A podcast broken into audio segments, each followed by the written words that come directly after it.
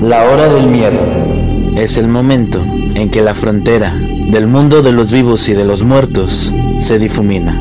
Los fantasmas aparecen del otro lado y vuelven para deambular en la tierra. Así que estás advertido, estaremos abriendo portales prohibidos. No importa la hora que marque tu reloj. Estás escuchando la hora del miedo.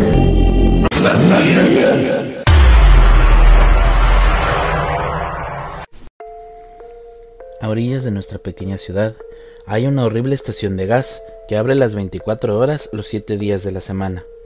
Si decidieras entrar, verás hileras e hileras de productos de marcas genéricas. Papas fritas, galletas, embutidos y otras curiosidades. Sospechosamente, los víveres enlatados carecen de fechas de caducidad. Es como si alguien los hubiese borrado a propósito para no tener problemas con los reportes de inventarios. Un viejo y desgastado letrero de piso mojado cubre una enorme grieta en la base de uno de los refrigeradores, donde incontables derrames de bebidas como refrescos y jugos han creado algo así como un pozo pegajoso, donde yacen un sinfín de cadáveres de insectos, y de vez en cuando algún roedor. Nunca nadie se ha quejado de la estética del lugar. Por alguna razón que raya en lo sobrenatural, el inspector de salubridad le ha dado el visto bueno al establecimiento en repetidas ocasiones siempre pasando por alto el aroma de algún misterioso cóctel químico, que por cierto, este es el toque característico del sitio. El constante y notable zumbido emitido por el expendedor de sodas que se instaló en los sesentas y que en todo este tiempo nadie le ha dado mantenimiento. Las aleatorias zonas de frío y calor que parecen seguirte por la tienda y la molesta familia de mapaches mutantes que viven en el espacio tras la trampa de grasa o creemos que son mutantes al menos. Estoy seguro que sufrieron alguna deformación genética o radiación cerebral. El alfa es un maldito musculoso que mide casi un metro, lo llamamos Rocco. Se le ha visto en múltiples ocasiones masticando los neumáticos de nuestros clientes. Ha sido atropellado dos veces mínimo y siempre regresa. Hay un olor que siempre está presente. Se trata de una mezcla entre flores, amoníaco y vómito. Nadie lo ha confirmado, pero la teoría que prevalece dicta que viene del subsuelo y se escabulle por la tienda gracias a pequeñas fisuras en el concreto que se alargan y expanden con el pasar de los años. El olor se intensifica después de que llueve y se vuelve tan penetrante hasta el punto de hacerte lagrimear. Si te acercas demasiado a los desagües, lugares que a los que ni siquiera Rocco y su clan se atreven a ir. Si decidieras entrar al lugar Puede que incluso te topes con el vaquero del baño. Es algo así como una leyenda urbana local. Nada más aparece cuando estás solo y cuando menos te lo esperas. Lo que lo hace realmente legendario son las historias que la gente cuenta después de que se lo ha topado. Estas van desde fue muy raro hasta imposiblemente real. Como aquel sujeto hace un mes. Fue a orinar, pero cambió de parecer cuando al entrar vio un hombre de pie al lado del orinal, con chaqueta, paliacate, botas y chaparreras puestas, regalando globos. O como un par de semanas más tarde, cuando otro cliente entró al mismo baño, solo para toparse con un hombre que llevaba puesto un sombrero vaquero, boxer y botas con espuelas nada más. El vaquero le sacaba filo a un hacha con una vieja rueda de afilar. Cuando el cliente lo vio, el vaquero se detuvo, lo miró directo a los ojos, sonriendo y haciendo una ligera reverencia con su sombrero, exclamó Vamos viejo, a lo tuyo. Si eres lo suficientemente afortunado como para toparte con el vaquero, que yace en el baño, no te preocupes, es inofensivo. De hecho, suele ser bastante educado. Honestamente, no parece tan malo, en especial si lo comparas con los otros eventos que ocurren aquí. A veces, al entrar al establecimiento, sueles tener dolor en los dientes. Es un recurrente y extraño fenómeno que nadie comprende con exactitud, y desaparece por sí solo después de un par de horas. Si decides entrar al local, definitivamente me verás sentado detrás del mostrador, pues soy empleado de tiempo completo, así que siempre estoy aquí. Puede que me encuentres leyendo un libro, ya que por alguna razón el Internet no llega hasta esta parte del mundo. La señal para celulares es deficiente o quizás inexistente. La mayor parte del tiempo si necesitas hacer una llamada, puedes salir colina arriba, de preferencia en dirección a la ciudad. De otra forma, el otro camino te llevará a los bosques. Y créeme, no quieres que entre en detalle porque eso no es buena idea. O puedes usar el teléfono de línea fija que tenemos en la tienda por 25 centavos el minuto. Claro, sé que puede parecer una estafa, pero fue un arreglo que impusieron los dueños y tengo que promocionar la oferta ya que si revisan los recibos telefónicos. Lo siento. Mientras estés aquí, no te sientas ofendido si no empiezo alguna conversación. Pues, si te soy honesto, la mayor parte del tiempo no sé si todos los que pasan por esas puertas son reales o no. Y sí, tengo que aceptar la idea de que muchos con los que interactúo no son reales. Puede que pierda la cabeza, y ya no necesitamos más locuras por aquí.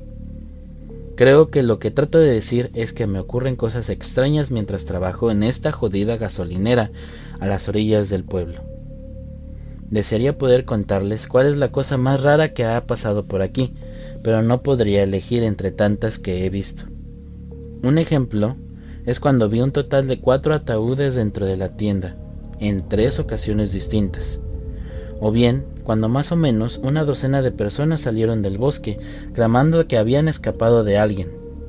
Tal vez conspiradores del gobierno o cosas así. Dijeron que no llevaban dinero, pero que tenían que hacer una llamada. Me pidieron usar el teléfono antes de que ellos los encontraran de nuevo. Pero... Reglas son reglas, y no me emociona la idea de perder mi empleo solo porque no escaparon de su cautiverio con unas cuantas monedas.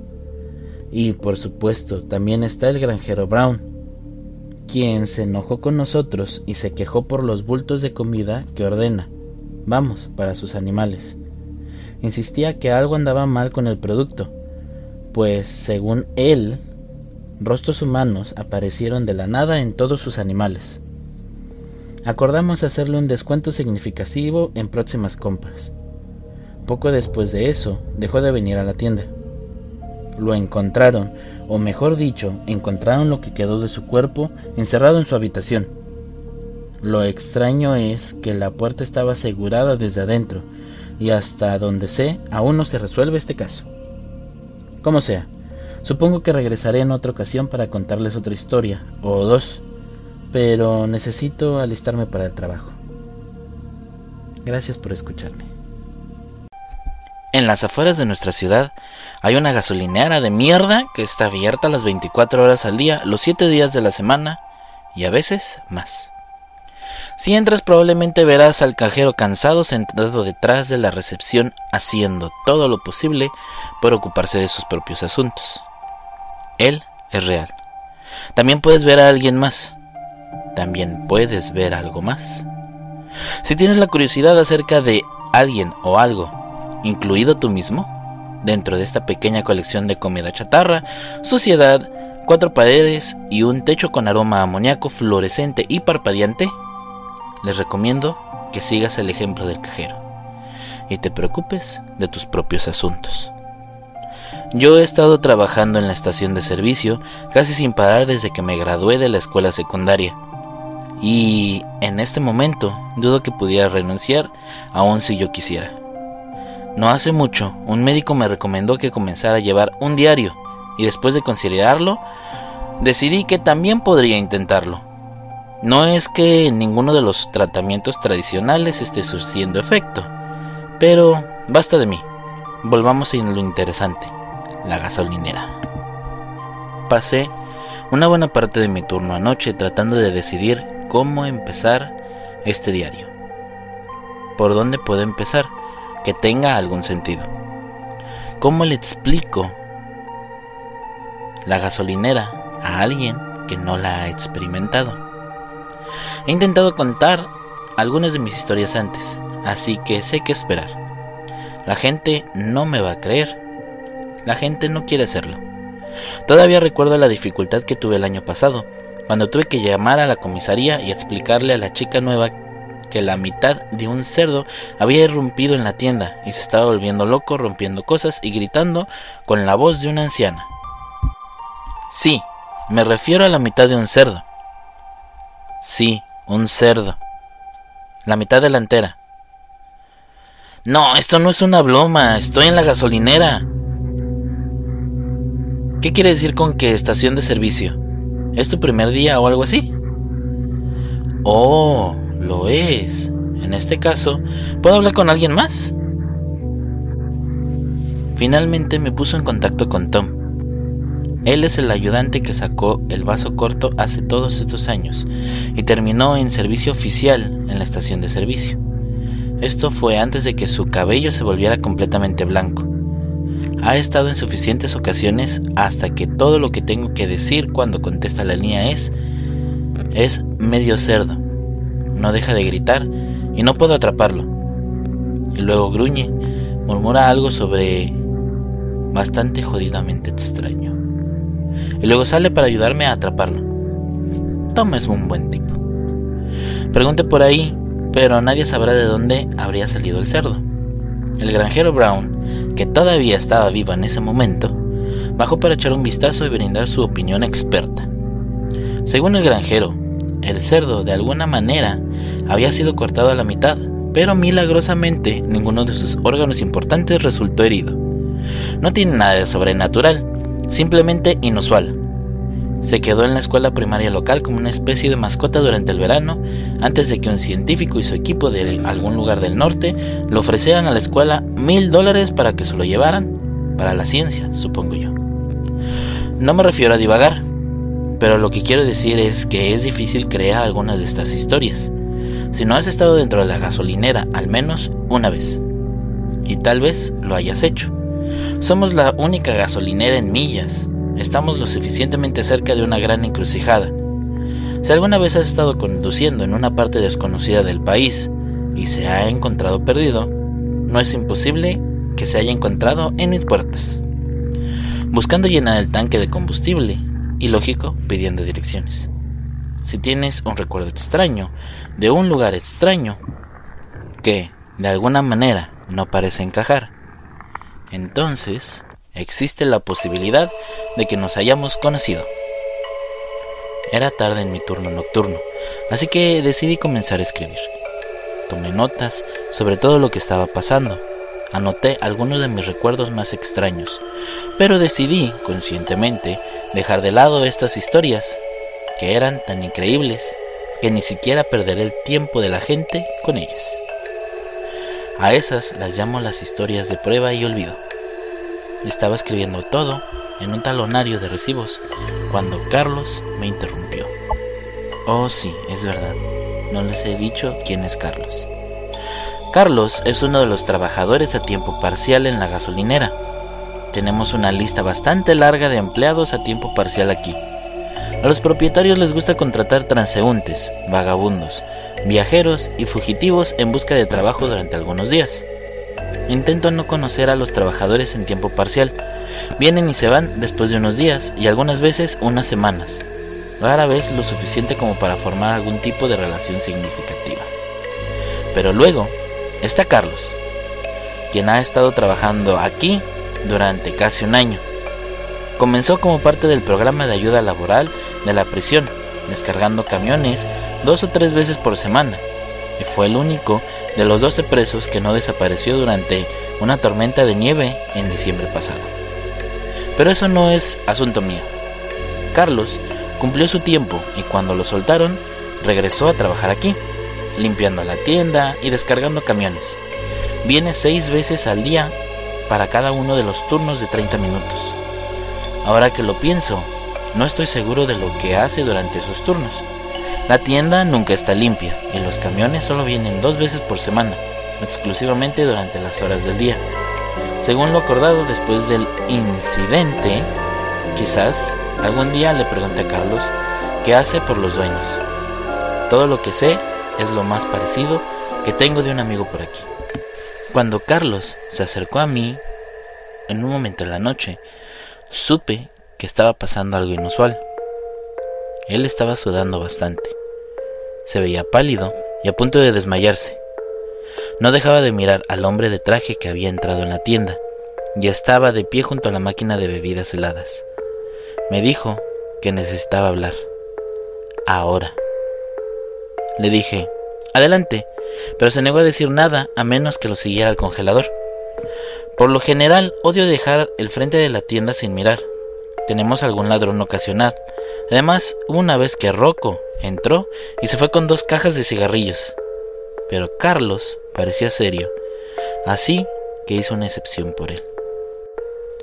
Una vez que estuvimos en la seguridad bajo cero del cuarto frío, Carlos me preguntó si había visto el tipo de traje.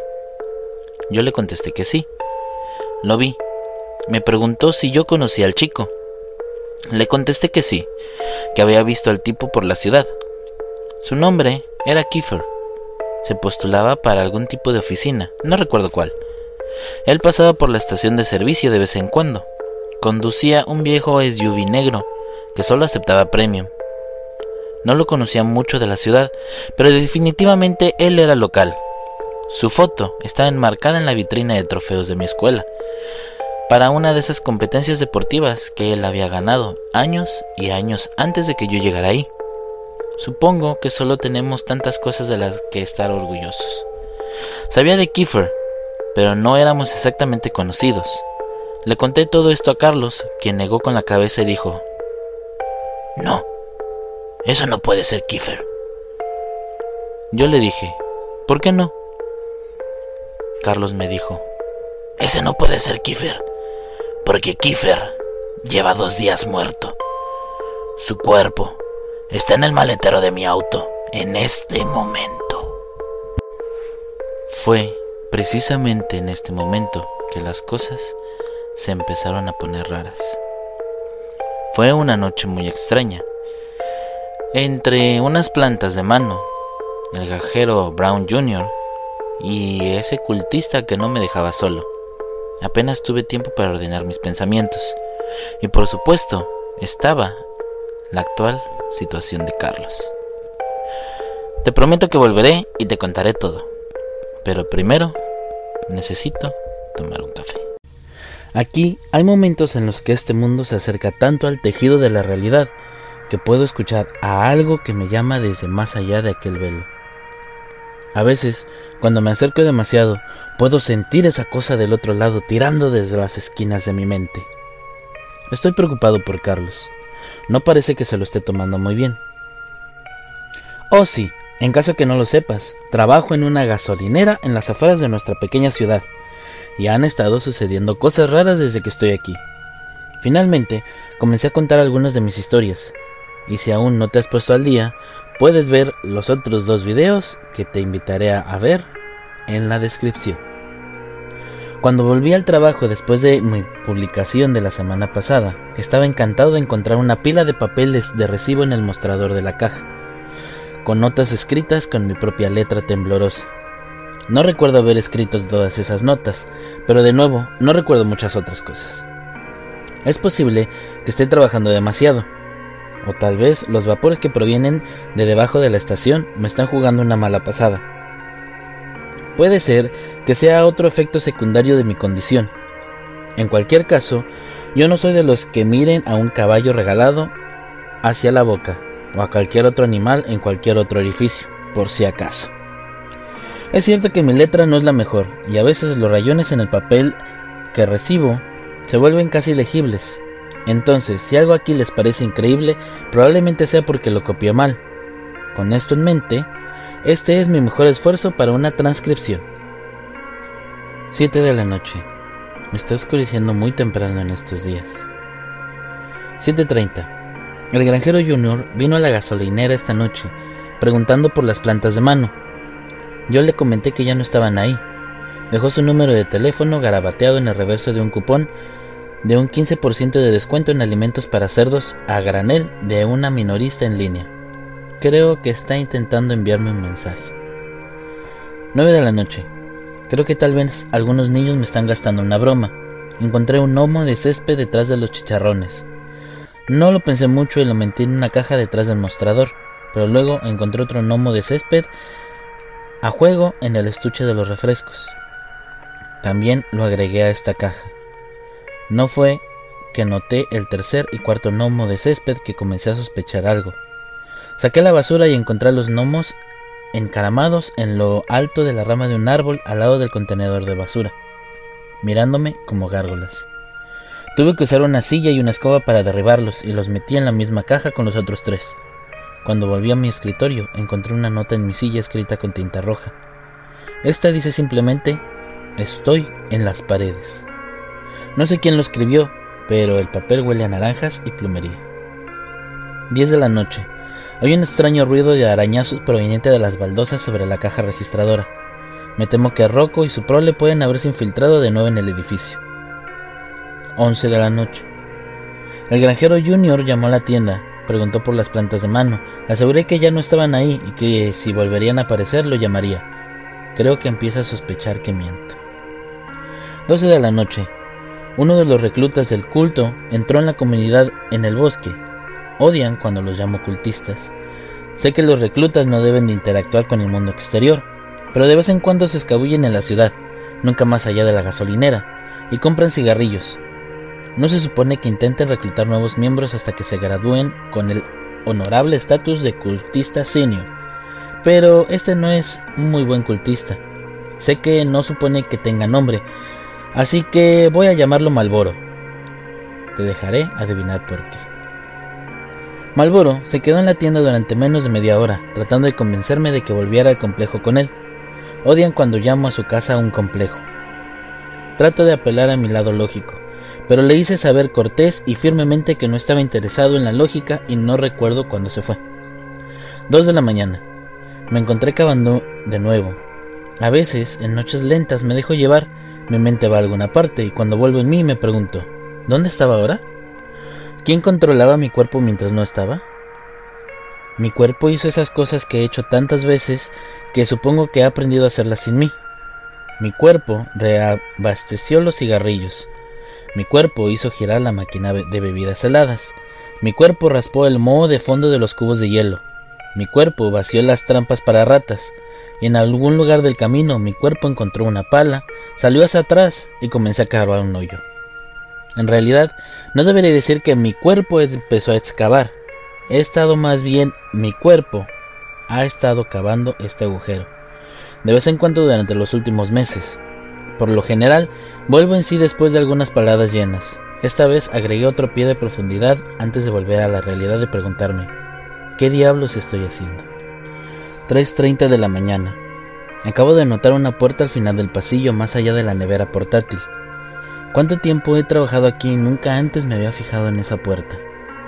Parece decepcionantemente normal en lo que respecta a las puertas, excepto por el hecho de que es cálida al tacto y se siente como si estuviera vibrando. Probé la manija, pero esta está cerrada. Cuando volví a mi registradora, noté a un hombre con una gabardina parado afuera más allá de las bombas de gasolina justo fuera del alcance de nuestras luces, peligrosamente cerca de la carretera. No puedo decir si me está mirando o si está mirando más allá del edificio, hacia el bosque del otro lado. Ojalá no se quedara así, estoico y quieto, con los brazos extendidos más allá de las rodillas. Los arañazos contra las baldosas del techo sobre el mostrador son cada vez más fuertes. 3.45 de la mañana. Un hombre entró a la tienda, haciendo rodar una gran hielera blanca detrás de él. Tenía los ojos azules hundidos, el pelo áspero que le salía de la nariz y las orejas, dedos largos y huesudos, y una piel fina como de papel que revelaba todas las venas azules y verdes de debajo de la dermis translúcida. Llevaba un bombín y olía a leche. Definitivamente nunca lo había visto antes. Preguntó si estaríamos interesados en asociarnos con él, Vendía carne molida a precios de descuento, pero le dije que a nuestra tienda no le va bien con la categórica de alimentos frescos y le recomendé que intentara hacer cecina. Antes de irse, recogió alrededor de una libra de carne molida cruda de la hielera en un trozo de papel pergamino y me lo dio como una muestra. Tal vez que si se hubiera ido, llevé la carne a la nevera, donde encontré a otro gnomo de césped esperándome así que pongo el gnomo en la caja con los otros siete. 4 de la mañana. Carlos me acaba de decir algo muy extraño sobre Kiefer. 4.30 de la mañana. Había un niño llamado Spencer Middleton que fue a la misma escuela secundaria que yo y Kiefer. Spencer estaba solo un año por delante de mí, pero parecía mucho mayor y actuaba mucho más joven. Vivió en el pueblo pequeño y los pueblos más pequeños se aburren. Para entretenerse, algunos recurren a los chismes, otros recurren a pasatiempos más siniestros. Este último a menudo alimentó al primero. Había rumores por la ciudad de que Spencer le gustaba torturar y matar animales. Rumores de que los padres y hermanos de Spencer siempre cerraban las puertas de su dormitorio cuando se iban a dormir por la noche. Los rumores no se detuvieron después del incendio en la casa de Spencer, donde Spencer fue el único que escapó ileso. Una vez vi a Spencer pisotear alegremente un lagarto, echar la cabeza hacia atrás y reír. Poco tiempo después de que su casa se incendiara por segunda vez, Spencer se fue a la ciudad. Se contaba que se había marchado y se había unido al ejército. No sabía qué pensar sobre eso, así que simplemente no pensé en eso. Me habría encantado no pensar nunca en eso, pero después de todos estos años me veo obligado a hacerlo. Porque Spencer Middleton acaba de entrar a la tienda y compró una taza de café. Está sentado en una de las cabinas hablando con Kiefer. Malboro ha vuelto. Me preguntó si podía dedicarle algo de tiempo para hablarle sobre su religión falsa. Odian cuando yo le llamo religión falsa. Le dije que tenía que irse. Él parecía molesto. 4.45 de la mañana. Spencer y Kiefer se sentaron un rato y no compraron nada más más que dos tazas de café. Cuando finalmente se fueron, le avisé a Carlos. Se había estado escondiendo debajo de la manta de la nevera portátil aunque realmente no puedo entender el porqué. Carlos me explicó exactamente lo que pasó. Terminó su turno hace un par de noches y acababa de salir de la estación de servicio, cuando vio que la camioneta de Kiefer se detenía en una zanja al pie de la colina. Carlos, siendo un buen tipo que es, decidió comprobar si Kiefer necesitaba ayuda, así que cuando se detuvo y salió del auto, no pudo escuchar lo que sonaba como un fuerte crujido proveniente de más allá de la línea de los árboles. Carlos fue a investigar, fue entonces cuando vio algo. Cuando le pregunté a Carlos qué había visto, empezó a hablar en ruso de una manera rápida y presa de pánico. No hablo ruso, pero sentí que la cabeza con empatía. La única palabra que pude entender fue strega. ¿Qué es ese nombre? ¿Un licor? No lo sé. Fuera de lo que fuera, Carlos vio lo hizo correr de regreso a su auto lo más rápido que pudo y retroceder rápidamente. Eso lo hizo sin mirar. En ese momento fue cuando atropelló a Kiefer. Carlos es un buen tipo, pero aquí estaba él en una mala situación. Se detuvo el tiempo suficiente para salir, ver cómo estaba Kiefer y confirmar que definitivamente estaba muerto. No había nada que pudiera hacer para cambiar ese hecho. Fue un accidente, Carlos estaba en libertad condicional. Estaba esa cosa en el bosque y Carlos tenía que tomar una decisión. Entonces arrojó el cuerpo al maletero de su auto y se fue. Carlos me llevó a su auto y me mostró el cuerpo, así que puedo confirmar al 100% que era Kiefer, el del maletero de su coche. No solo su rostro inconfundible, sino también por el teléfono y la billetera que tenía en los bolsillos. 5 de la mañana. Finalmente me cansé de los arañazos y saqué nuestra escalera del almacén para ver qué estaban haciendo los mapaches en el techo. Cuando empujé la baldosa, lo único que estaba ahí arriba era otro gnomo. Eso hace una docena hasta ahora. 6 de la mañana. El hombre de la gabardina sigue allá afuera. El cultista regresó, exigiendo una audiencia conmigo, insistiendo de que si no lo escuchaba, vería que su razonamiento es excelente e impecable que sería como un tonto no unirme a él en la perfección de la lógica y el nirvana. Esa es su cultura de creencia. Estuve de acuerdo en escuchar su discurso si aceptaba pedirle al hombre de la gabardina que se fuera. Con nuestro apresurado contrato verbal en su lugar, me armé de valor para escuchar. Honestamente hizo algunos buenos puntos, pero supongo que eso es de esperar de un experimento mental viral lo suficientemente fuerte como para convencer a personas perfectamente normales los matematistas creen que el mundo ha ido bien y mal de manera incorrecta. Durante eones hemos intentado aumentar la felicidad cuando en cambio deberíamos haber estado centrado en disminuir el sufrimiento. Como la felicidad es un concepto fluido y cuanta más felicidad crees, más difícil será mantenerla, ya que la felicidad tiene un conjunto claro de rendimientos decrecientes.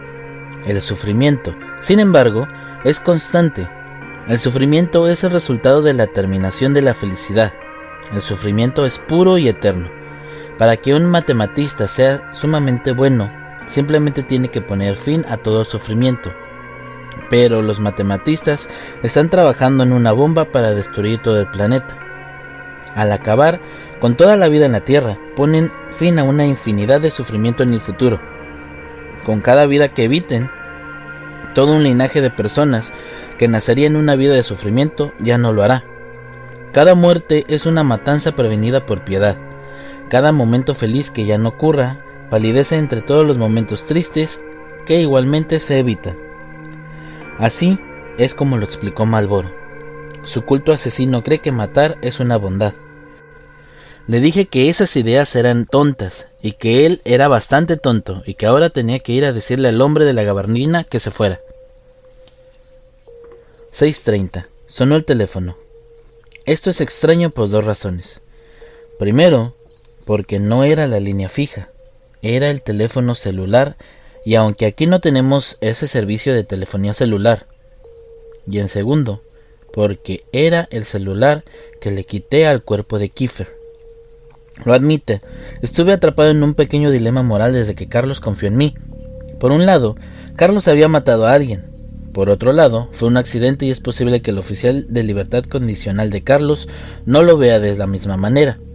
Pensé que tendría más tiempo para resolver esto, pero cuando el teléfono celular comenzó a sonar supe que tenía que tomar una decisión. Yo respondí.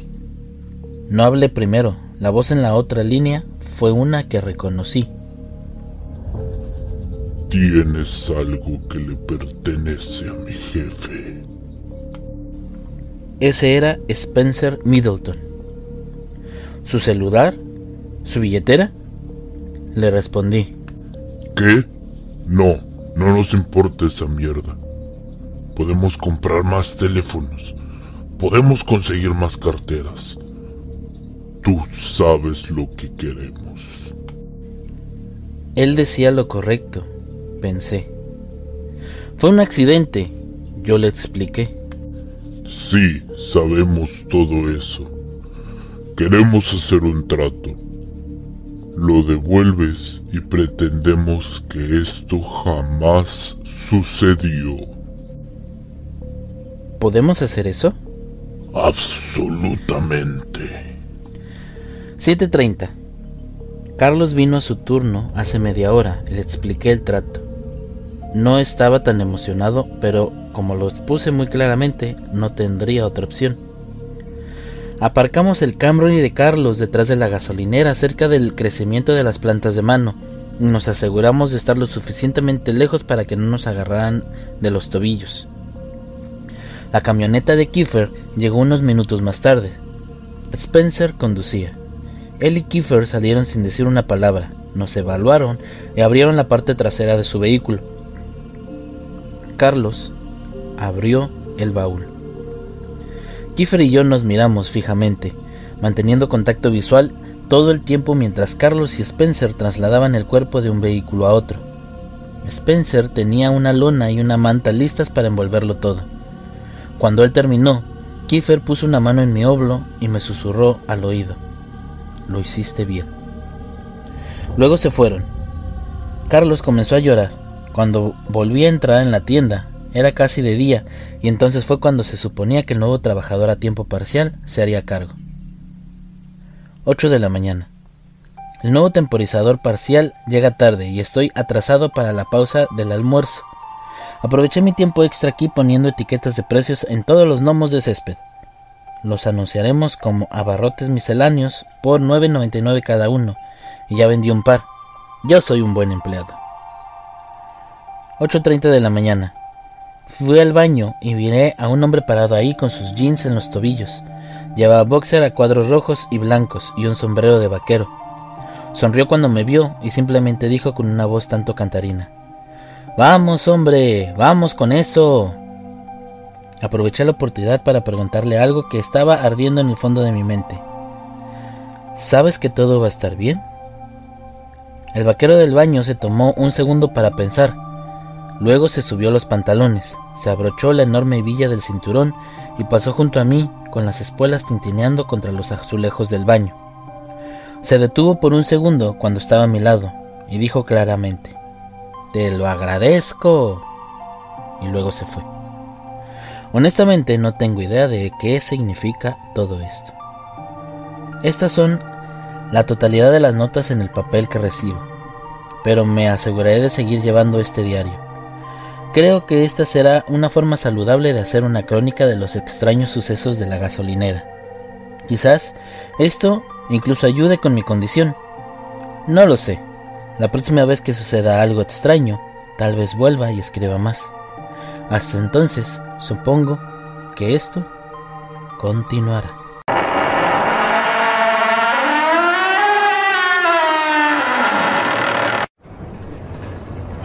Hola amigos, soy el maestro Rob Gray y junto a la maestra Luna Blackstone los invitamos a sintonizar La Hora del Miedo, donde podemos conocer historias paranormales que ustedes nos compartan y descubriremos qué hay detrás de aquellos eventos. Ya lo saben amigos, La Hora del Miedo, todos los martes a las 10 de la noche, hora México. Los esperamos a través de Aradia Radio, su radio paranormal.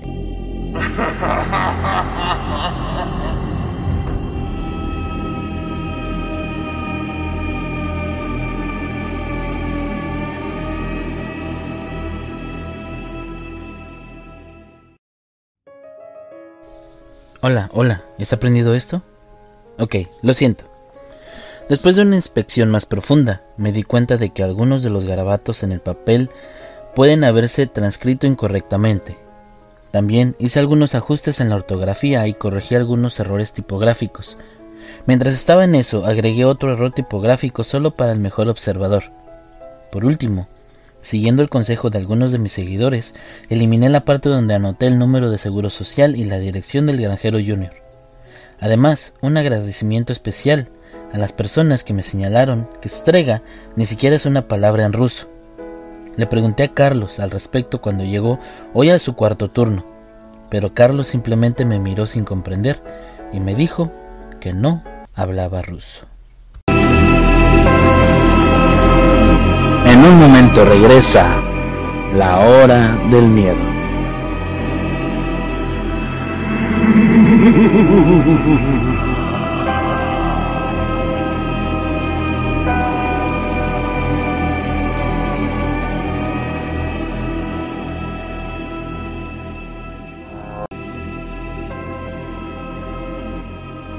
Ya regresa la hora del miedo.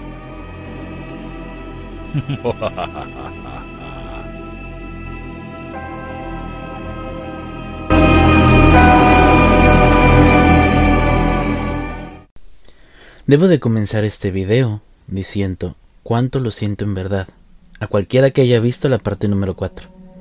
No tenía idea de que esto iba a suceder. Los agentes me han asegurado que todo rastro de la historia se ha eliminado de internet y que no hay nada de qué preocuparse. Si tú tuviste la mala suerte de haber visto la parte 4, te ruego, por tu propio bien, trata de olvidarlo todo. Si experimentas hemorragias nasales, mareos, migrañas o alucinaciones, ve inmediatamente a la sala de emergencias. Si tienes un sueño recurrente con una isla hecha de canciones, bajo ninguna circunstancia debes de acercarte o intentar abrir la puerta azul con la pintura del cuervo. Si no viste la parte 4, no hubo parte 4. No existe. Olvida vez que has oído hablar de ella. A estas alturas, probablemente ya sepas que hay una pésima estación de gas en las afueras de nuestra pequeña ciudad, en que han estado sucediendo cosas raras ahí.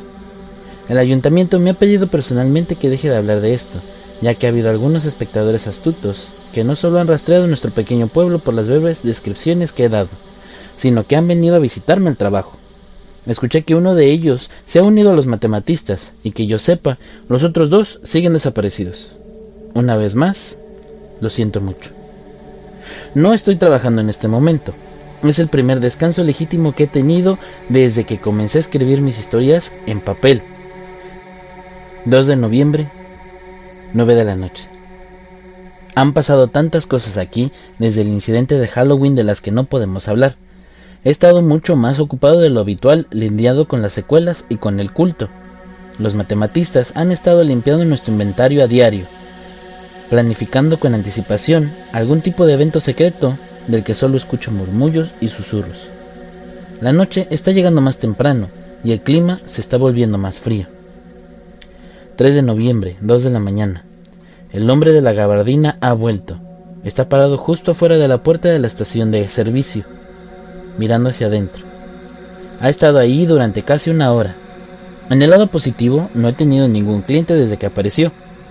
En el lado no tan brillante, no puedo evitar sentir que está tratando de poner ideas en mi cabeza. Sin embargo, no podrá hacerlo. He tenido demasiada práctica. Kiefer llegó hoy más temprano, antes de que se pusiera el sol, y se sentó a tomar café durante un rato. Finalmente, apareció Spencer Middleton. Spencer tuvo unas palabras con Kiefer, luego se acercó furioso a mi registradora, gritando todo pulmón. Agarró la pantalla de lotería para raspar y la arrojó al otro lado de la habitación. Era obvio que algo lo había molestado. Fue cuando me quité los audífonos. ¿Todo bien? Pregunté estúpidamente. Sabía muy bien que nunca estaba todo bien. ¿Escuchaste alguna palabra de lo que acabo de decir? Le comencé a explicar que había empezado a usar audífonos en un esfuerzo por ahogar los sonidos de los gritos que periódicamente aparecen a través de las rejillas de ventilación. Supongo que aquellos gritos debieron de haberse detenido ya hace algún rato, o tal vez los habría imaginado. De cualquier manera, ya no necesitaba los audífonos. En este momento, Tom entró en la tienda su cabello blanco lucía más blanco aún de lo normal. Spencer se dio cuenta instantáneamente de la presencia del oficial. ¿Dónde está? ¿Carlos? Yo pregunté. Por supuesto, Carlos. No llegará hasta dentro de 20 minutos. Cuando llegue, dile que tenemos que charlar. Con eso, Spencer Middleton dejó escapar un silbido estridente y salió. Kiefer saltó de su asiento y lo siguió de cerca. Tom me ayudó a arreglar el desorden y volver a armar la pantalla de lotería sin hacer una sola pregunta. Ojalá más personas pudieran ser como Tom. Cuando Carlos llegó al trabajo, me dijo que había tenido sueños extraños, sueños de algo enorme, vivo, algo que respira, y que aparte vive bajo la tierra. Los sueños siempre terminan de la misma manera, con una estación de gas colapsada en un sumidero gigante. Le dije que Spencer lo estaba buscando. Fue entonces cuando Carlos se puso solemne y me preguntó si podría mostrarme algo. En el congelador, detrás de una pila de cajas etiquetadas, non appear, lo que sea que eso signifique, han estado aquí tanto tiempo como yo he trabajado aquí. Hay una manta en movimiento, y dentro de esa manta hay otro Kiefer. Mi primera pregunta para Carlos fue, ¿te robaste el cuerpo? Miró al suelo y sacudió la cabeza tímidamente como un niño bebé al que lo acaban de arrestar por cocinar meta. ¿Mataste a otro? Yo pregunté. Carlos explicó, fue un accidente, de nuevo. 3 de la mañana. El hombre de la gabardina finalmente se ha ido. Dejó marcas de garras en el vidrio de la puerta principal. Revisé las imágenes de seguridad para confirmar mis sospechas. Siempre se queda fuera del alcance de nuestras cámaras. ¿Por qué no puedo recordar cómo era su cara? 3.30 de la mañana. Malboro fue el primer cliente que tuve después de que el hombre de la gabardina se fuera. Le dije que me sorprendió que todavía estuviera vivo. Lo confundió con un cumplido y me contestó, gracias. Le pregunté si estaba listo para el gran evento, pero luego me miró sin comprender. Me di cuenta de que no tenía idea de lo que estaba hablando. Así que le conté cómo lo había puesto todo junto. La inusual actividad de los cultistas, los susurros, la compra de todos nuestros suministros. Me di cuenta de que algo estaba a punto de suceder. Malboro se puso pálido mientras yo hablaba. Luego salió corriendo de la estación antes de que pudiera terminar, con una bebida de 99 centavos todavía en la mano. Sé que debía redactar un reporte de robo, pero no me atrevo a hacerlo. Por difícil que sea de explicar, hay algo en Malboro que me hace sentir lástima por él de verdad. 6 de la mañana. Me sorprendí cavando de nuevo. No sé cuánto tiempo estuve allá afuera o quién atendía la tienda mientras yo no estaba. El agujero es tan profundo ahora que casi no puedo salir por mi propia cuenta. Quizás debería de pensar en considerar la posibilidad de que un día le pregunte a un médico si esto es normal. 8 de la mañana. Malboro está llorando actualmente en el almacén. A través de sus sollozos apenas pude descifrar la historia. Malboro fue enviado en una especie de búsqueda de visión durante la última semana, y claro, no tiene idea de para qué se habían estado abasteciendo los otros cultistas. Cuando él regresó al complejo esta noche, encontró todo el lugar completamente desierto. Las camas quedaron sin hacer, algunos platos aún tenían comida, el fuego todavía arde en la chimenea, la ropa de todos estaba todavía en sus cajas de leche personales junto a sus sacos de dormir, pero la gente, toda esta gente, simplemente se había ido.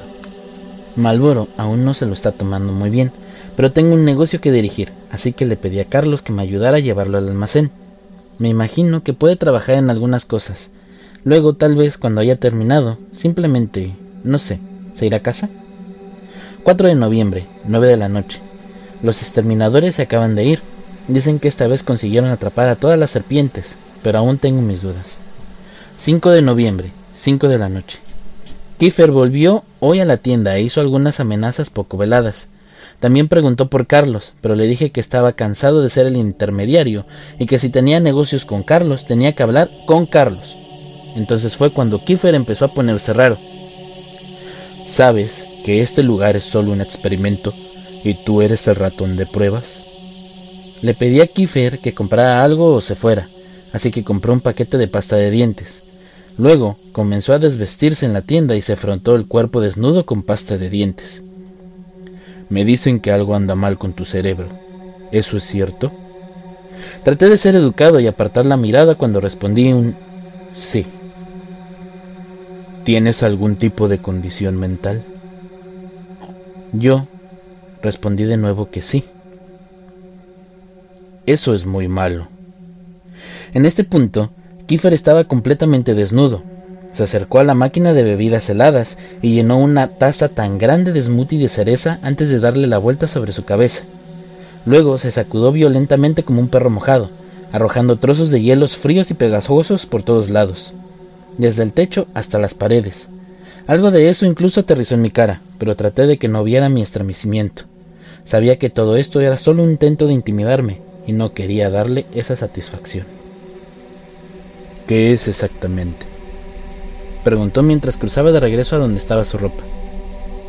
¿Qué? Yo pregunté. ¿Cuál es tu condición? Esquizofrenia, protanopía, meningitis. ¿Eres gay? No, claro, respondí. Yo no duermo. ¿Cómo que no duermes? Sonaba genuinamente interesado. ¿Quieres decir, nunca? No puedo quedarme dormido. No he dormido ni un solo día desde la escuela secundaria. Es una rara condición genética sin cura ni tratamiento, y algún día me matará, pero hasta entonces manejo los efectos de la mejor manera que puedo. Kiefer asintió. Debe ser eso. Por eso él no te ha alcanzado. ¿Quién no me ha alcanzado? En ese momento, Spencer entró en la tienda. Tiró una manta alrededor de Kiefer y lo acompañó hasta la camioneta que lo esperaba. Un momento después, regresó a la tienda y me ofreció 100 dólares por la cinta de seguridad de aquella noche. Me pregunto en qué gastaré mis 100 dólares. 9 de la noche. Empezaba a sospechar que algo no andaba muy bien en la tienda. He estado encontrando envoltorios de barras de chocolates vacíos y esparcidos por todas partes. Algunas cintas de seguridad misteriosamente borradas. Ruidos extraños que atraviesan las paredes en medio de la noche. cuando debería yo estar solo? Al menos ruidos más extraños de lo habitual. Al principio asumí que solo eran aquellos mapaches. Ahora sé la verdad. Ahora sé que Malboro ha estado viviendo aquí durante los últimos dos días. Simplemente salió del almacén con una bata de baño. Me asintió con la cabeza mientras agarraba un palo de carne cerca y se fue al baño. Ni siquiera me había ocurrido que Malboro nunca se fue. 6 de noviembre, 4 de la mañana. Finalmente sucedió. Supongo que era solo cuestión de tiempo. Sé que debería de sentir arrepentimiento. vergüenza o cualquiera de las otras emociones que sienten las personas normales después de que suceda algo como lo que me pasó a mí. Pero lo único que siento es vergüenza. Vine hace un par de horas con una pala en la mano. Había estado cavando de nuevo, y esta vez había hecho algunos procesos importantes. El agujero tenía al menos dos metros de profundidad. Las paredes empinadas estaban hechas de arcilla roja suelta. Me tomó un tiempo darme cuenta de que estaba mirando hacia la noche negra como la tinta salpicada de innumerables estrellas, cuando algunos de los cuerpos celestes más grandes comenzaron a moverse. En ese momento me di cuenta de que las estrellas eran en realidad los desalmados ojos rojos de los mapaches mutantes que me miraban desde el borde del agujero. Probablemente estaban buscando comida. Esos malditos vagos desvergonzados. Tiré la pala fuera del agujero, y fue entonces cuando lo escuché. Imagina el sonido de un cuchillo de carnicero golpeando una sandía, como un golpe sólido y húmedo. Ahora imagina la sandía gorgoteando y cayendo como un saco de papas. Oh cielos, esa metáfora realmente se me ha escapado. Cuando salí del agujero vi la pala en posición vertical. El extremo de metal estaba alojado dentro de la herida abierta en el pecho de un kiefer que aún se retorcía. El kiefer estaba muerto antes de que yo llegara a su lado. En un acto final de desafío, había vuelto sus dedos de en medio hacia mí.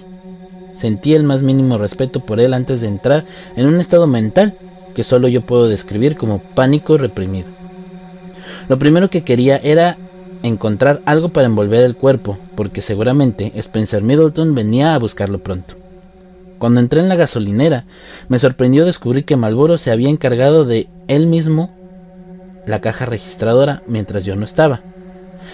Llamaba a uno de nuestros clientes habituales, Charles, un gran hombre gordo que siempre compra jabón y cacahuates. Tomé una luna del estante y la saqué. Fue entonces cuando aprendí algo. Kiefer es pesado, realmente pesado.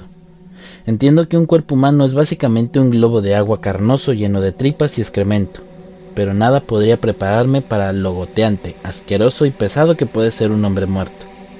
Fue solo por un milagro que logré arrastrar a Kiefer a través de la puerta trasera. Fui directamente al congelador sin que me vieran. Me tomó todas mis fuerzas tirar de él hasta detrás de unas cajas y colocarlas en pila con otros tres cuerpos. Cuando finalmente terminé, había sudado y ni siquiera el frío del congelador era suficientemente fresco para mantenerme frío. Mientras estaba ahí, dejando que mi respiración regresara y la adrenalina desapareciera, Hice un balance de mi situación. Fue entonces cuando me di cuenta. Había cuatro kiffers en ese congelador conmigo. Cuatro kiffers. ¿De dónde diablos vinieron los otros dos? La puerta del congelador se abrió y entró Malboro. Se encontraba arrastrando a otro kiffer muerto por las piernas. Se detuvo e hizo contacto visual conmigo. Cuando vio a los kiffers a mis pies, dije lo único que se me ocurrió. Bueno, esto es incómodo. Malboro y yo decidimos abrir una botella de vodka estrega y tomar algunos tragos. Explicó que él había matado accidentalmente a Kiefer un par de veces. Ahora entendí totalmente. El tipo era tan fácil de matar. En un momento, Carlos entró en el congelador para agarrar una caja de masa para galletas. Ni siquiera reconoció a todos los Kiefers. La batería de mi computadora está actualmente al 2%. Ahora es obvio que no tendré tiempo para transcribir el resto de mis diarios antes de que yo muera. No tengo tiempo para contarte cómo terminé en el fondo de este agujero debajo de la tienda con una pierna rota. Pero puedo decirles que escucho a alguien moverse por encima de mí, lo cual es bueno porque no creo que esté aquí solo. Si estás viendo esto, significa que logré subir mi historia. Si no lo estás viendo, entonces no sé qué clase de ente eres. Alguien acaba de decir mi nombre desde lo alto del precipicio. Creo que fue Carlos. Me pregunto qué le pasó a Tom. ¿Por qué no ha aparecido Tom? Ahora que lo pienso, creo recordar que Tom no sobrevivió al incidente de Halloween. Espera, ¿con quién diablos he estado hablando todo este tiempo? Te prometo que si sobrevivo lo suficiente para recargar mi batería, volveré y contaré el resto. Hasta entonces, supongo que esta historia continuará. Hola a todo el mundo ahí afuera. Yo soy Jerry, el chico de la gasolinera a las afueras de la ciudad. Déjenme comentarles que estoy orgulloso de ser el miembro más nuevo del equipo. Los propietarios quedaron tan impresionados con la forma en que logré permanecer dentro de su tienda durante varios días sin irme o volverme loco, que me ofrecieron un puesto de tiempo completo mientras el empleado regular se recupera de su lesión en la pierna. Quiero desearles a todos un feliz domingo. El otro chico me pidió que le hiciera un pequeño favor mientras él se relajaba y descansaba. Me dio la contraseña de su notebook e instrucciones detalladas para transcribir las entradas de su diario de la semana pasada. A cambio, accedió a mantenerme como su asistente de tiempo completo después de que él regresara. Puedo aprender qué esperar en el trabajo a través de la documentación de primera mano, y él, mientras tanto, puede continuar con su pequeño blog extraño. Esto es lo que yo llamo un acuerdo donde los dos salimos ganando. Si me permiten un pequeño instante de honestidad, déjenme decirles que esto para mí es probablemente lo mejor que pudo haberme pasado en este momento. Desde que el programa se disolvió misteriosamente en la comunidad matemática, me he sentido muy perdido y vulnerable. Déjenme decirles que he estado perdiendo peso y teniendo problemas para dormir, y cuando por fin logro hacerlo, Sigo teniendo estos sueños extraños de un ser enorme en las profundidades de la gasolinera que está esperando para devorarnos a todos. Claramente se cometió un error y me pasaron por alto. Si alguno de mis hermanos o hermanas mayores está ahí y ve este video, por favor, contáctese conmigo. Dile a las personas mayores que me olvidaron. No estoy loco, te extraño, te quiero.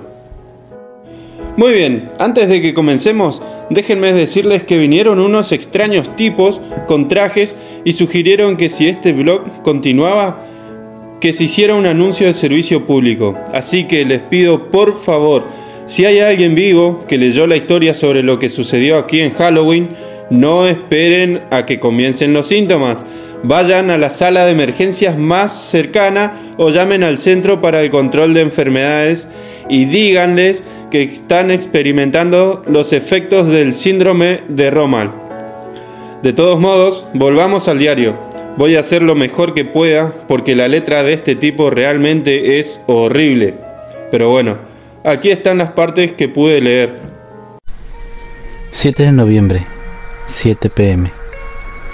El hombre de la gabardina estaba parado atrás cuando fui a sacar la basura esta noche. No sé por qué el hombre de la gabardina sigue visitando mi tienda, o por qué nunca lo he visto bien. Estaba parado en la línea de árboles justo más allá de los contenedores de basura, mirando como siempre. Esta noche le devolví la mirada. La bisagra de su mandíbula comenzó a la mitad de su cara, donde debería haber estado su nariz, los bordes hacia atrás de cada oreja en cada sonrisa esquelética. Sus pequeños ojos de color blanco lechoso eran perlas detrás de la línea aceitosa del cabello negro que colgaba recto en el flequillo hasta la mejilla. Su boca, increíblemente ancha, dividió la cabeza entre el cabello grasiento y la carne húmeda. Babeaba, supongo. Nos quedamos en ese punto, a cinco metros de distancia, mirándonos el uno al otro durante lo que podían haber sido diez segundos, o quizá diez minutos hasta que finalmente el hombre de la gabardina se dio la vuelta. Sus piernas se doblaron de manera extraña, de una manera que las piernas humanas no deben de poder doblarse. Él aterrizó a cuatro patas antes de galopar hacia el bosque. Carajo, ¿oyeron eso? Esto es una locura. Lo siento, soy Jerry de nuevo. Prometo que no voy a hacer más comentarios a media historia. Solo tenía que decirlo. ¿Saben? Estas son algunas cosas raras. Quiero decir que recuerdo que me dijo hace un par de semanas que saliera y hablara con un hombre con gabardina. Y realmente me alegro mucho de no haberlo hecho ahora. ¿Qué demonios? Ok, eso es todo. He terminado. Volvamos a las transcripciones. La página siguiente está empapada de sangre y es completamente ilegible, así que tendré que omitir esa parte. Cientos y cientos de ellos. Nunca antes había visto tantos en un solo lugar, ni siquiera en sus sueños. Antes de irse, me dijo que la volvería a ver. Se supondría que esto es una advertencia o un coqueteo. 3.23 de la mañana. Es una noche más tranquila de lo que estoy acostumbrado. El paquete de ayer por la tarde todavía está en el mostrador donde lo dejé. La etiqueta está hecha a mi nombre. Una dirección de remitente que no conozco. El paquete rectangular está envuelto como un regalo de Navidad, con rayas rojas y amarillas, y se siente pesado. Diría que es del tamaño adecuado para un gato muerto. No puedo pensar en ninguna razón realista por la cual no deba de abrir el paquete, pero hay algo en el fondo de mi mente que me dice que abrir esto equivaldría a abrir la caja de Pandora, que el contenido de este pequeño paquete cambiará irrevocablemente el curso de mi vida de una manera que antes parecía imposible.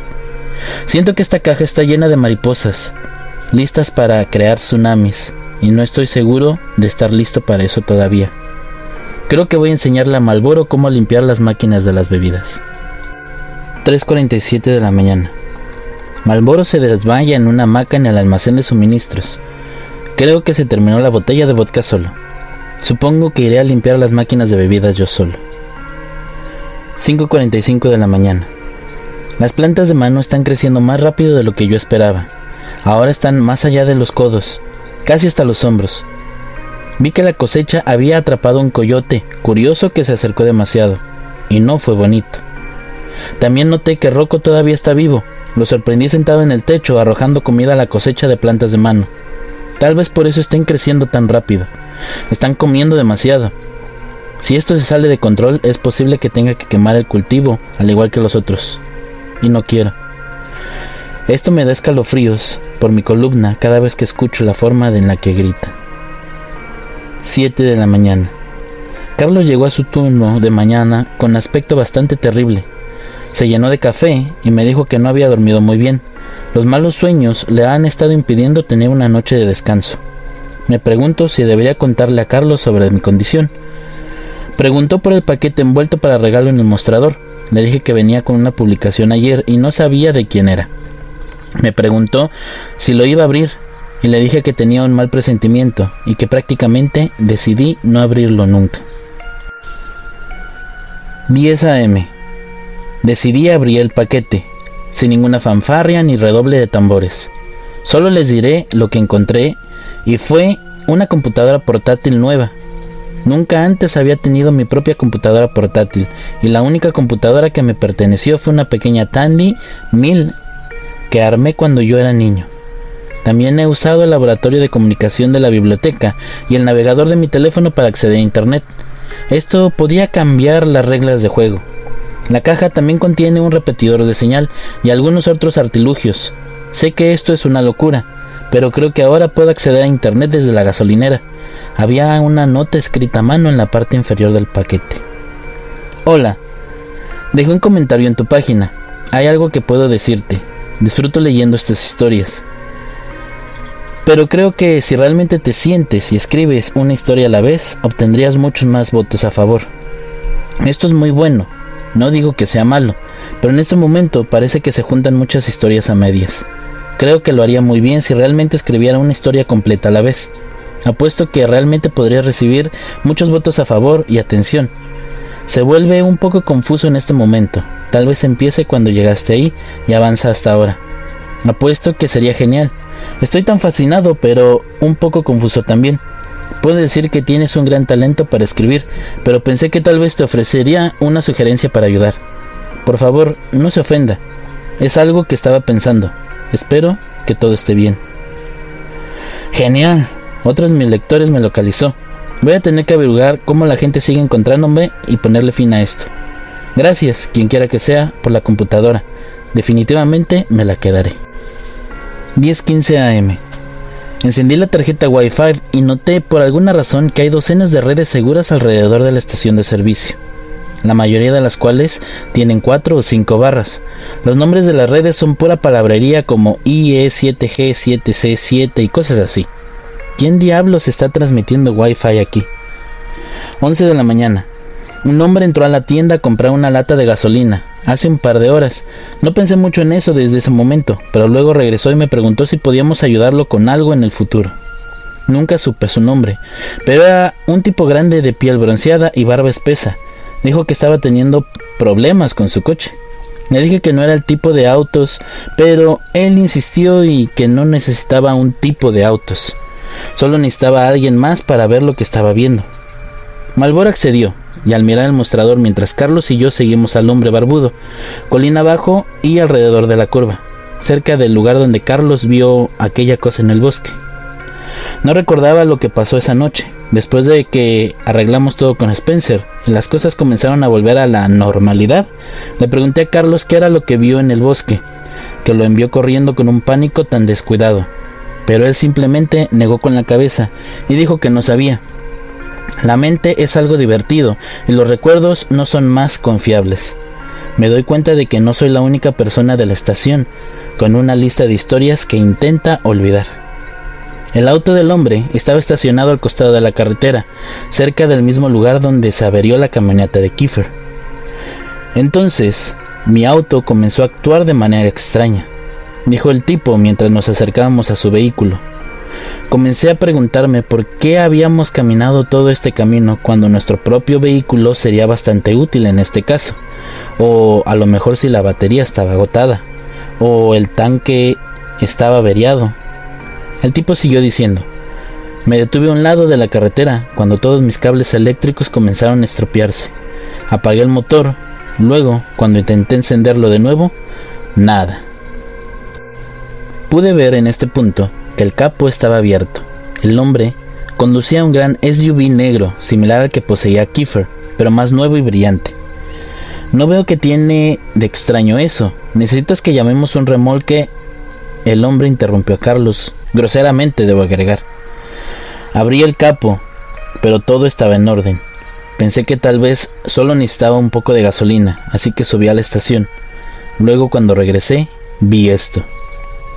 Cuando rodeamos la parte delantera del automóvil y vimos el esto sobre lo que estaba siendo tan impreciso, era un pequeño roble, tal vez de cuatro o cinco años. Estaba creciendo desde el suelo debajo del automóvil y a través del motor, y se extendía arriba por lo menos nueve pies más. El tronco del árbol se había tragado una parte decente del motor, y por lo que se ve, el coche había estado ahí aparcado durante años. Interesante, dije. ¿Y estás seguro que no estaba ahí cuando empezaste a conducir? Antes de que pudiera responder, giró la cabeza y miró al bosque. ¿Han oído eso, chicos? Él preguntó. Nos quedamos quietos y escuchamos, pero no pude escuchar nada. Así que yo le respondí que no, y Carlo se escongió de hombros. ¿Saben lo que es un rape? preguntó el hombre barbudo mientras caminaba a la puerta trasera y la abría.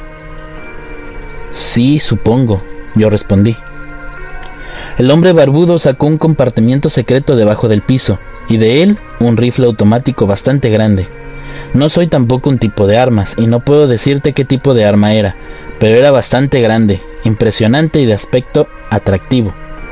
El tipo revisó el clip y presionó algo en el arma que podía haber sido el seguro. Una vez más, no soy de tipo de armas, pero sonaba genial.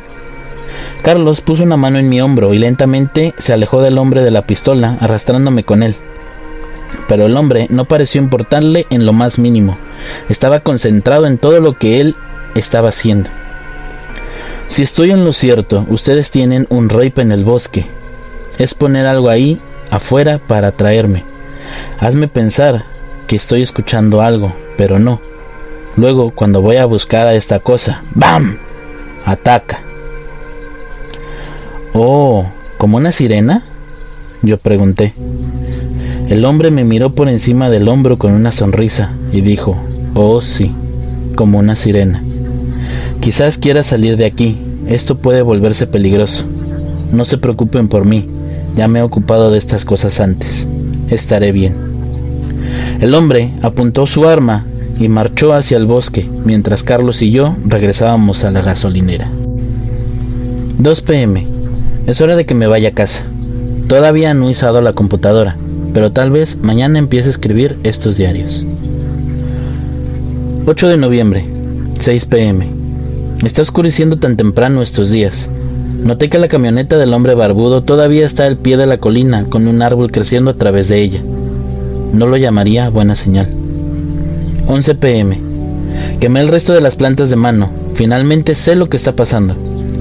Hace mucho tiempo noté lo que parecían extraños hongos creciendo en un parche cerca del contenedor de basura detrás de la estación. No pensé mucho en ellos, excepto que era extraño. Sobre todo, que la prole de Rocco no se les acercara. Cuando miré más de cerca, podría haber jurado que se veían como los dedos de un bebé asomándose del suelo. A medida que el clima se hizo más cálido, mantuve un ojo en esos cultivos. Comenzaron a alargarse y a verse cada vez más similares a dedos humanos.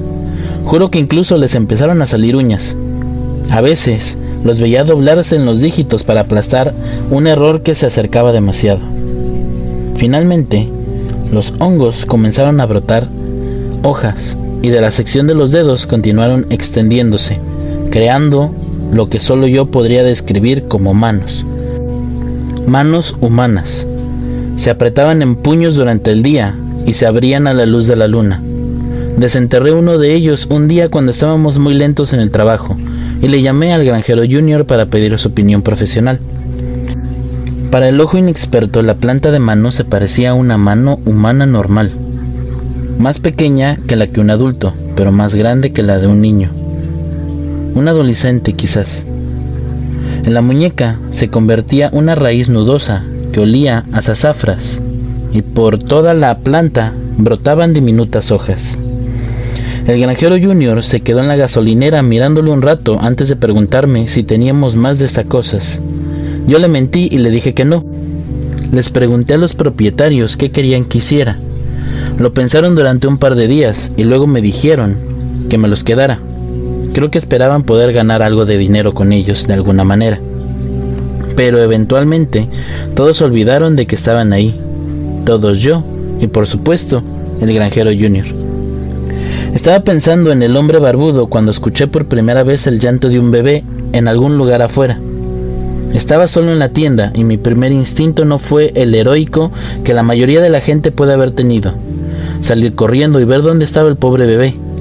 Mi primer instinto fue más insensible y racional y de alguna forma me pregunté, ¿cómo diablos salió un bebé sin que yo lo oyera venir?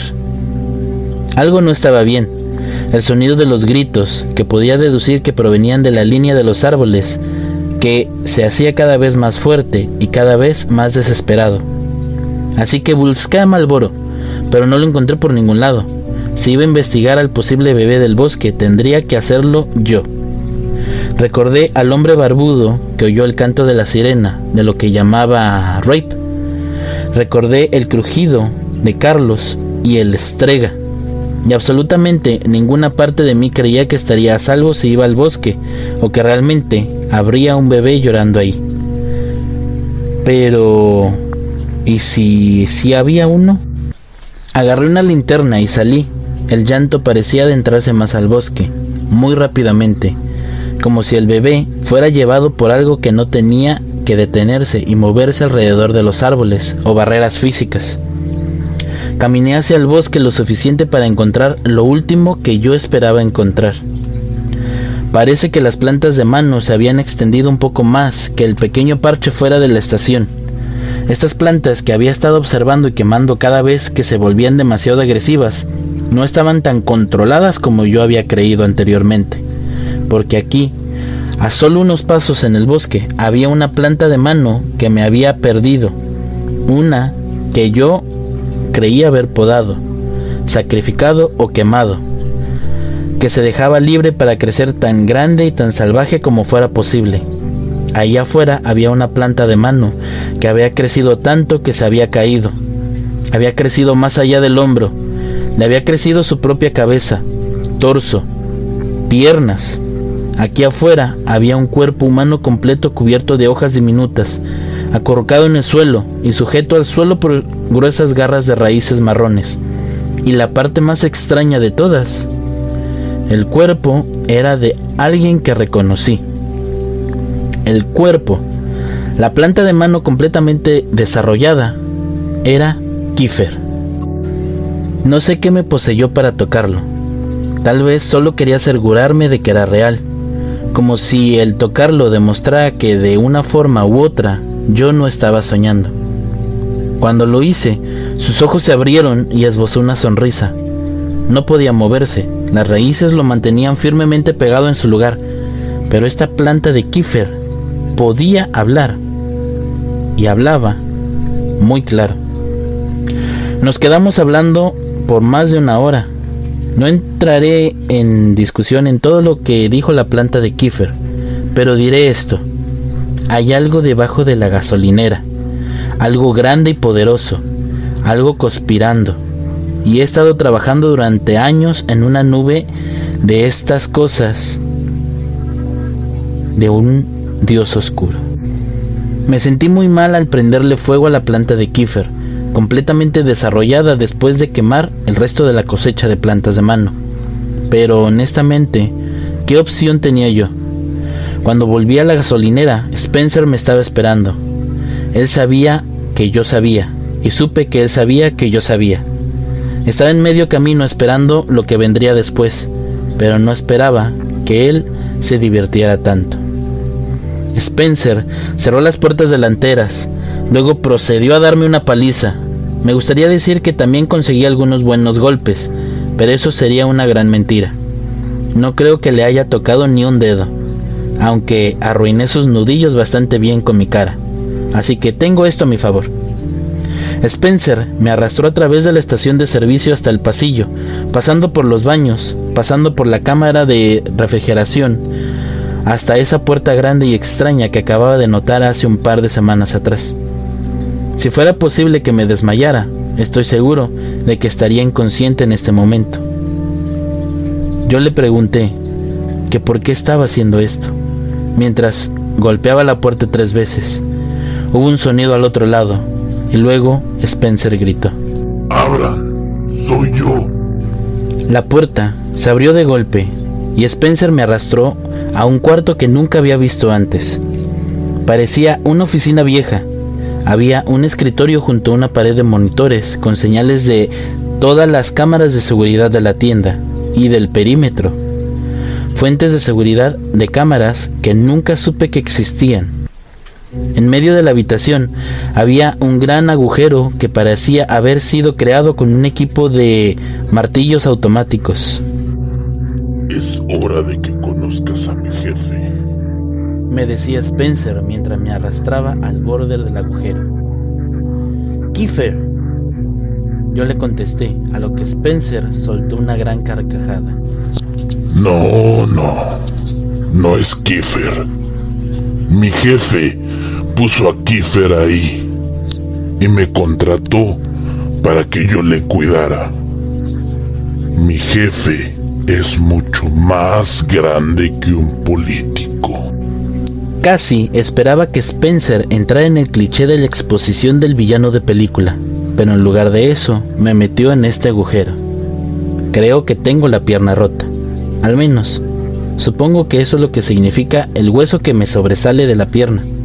Pero bueno, yo no soy médico. Estaría realmente preocupado en este momento si no fuera por el hecho de que le robé el teléfono a Spencer en la pelea. Tal como esperaba, Spencer tiene la misma red que Kiefer, lo que significa que de alguna manera tiene servicio. Hice una llamada al número directo de Tom, así que estoy seguro de que él estará pronto aquí. Hasta que llegue aquí, solo pasaré el tiempo para actualizar mis diarios. Alguien acaba de dejar caer mi computadora en este agujero Tal vez fue Spencer. Quizás piense que estoy muerto. A lo mejor sí lo estoy. Una vez más, no soy médico. Quien quiera que fuera, creo que podía haber escuchado el sonido de unas espuelas de botas haciendo clic contra las baldosas mientras se alejaba. Supongo que iniciaré con esto y empezaré a transcribir mi diario antes de que sea demasiado tarde. Ok, llegamos a lo que parece ser el último de sus diarios.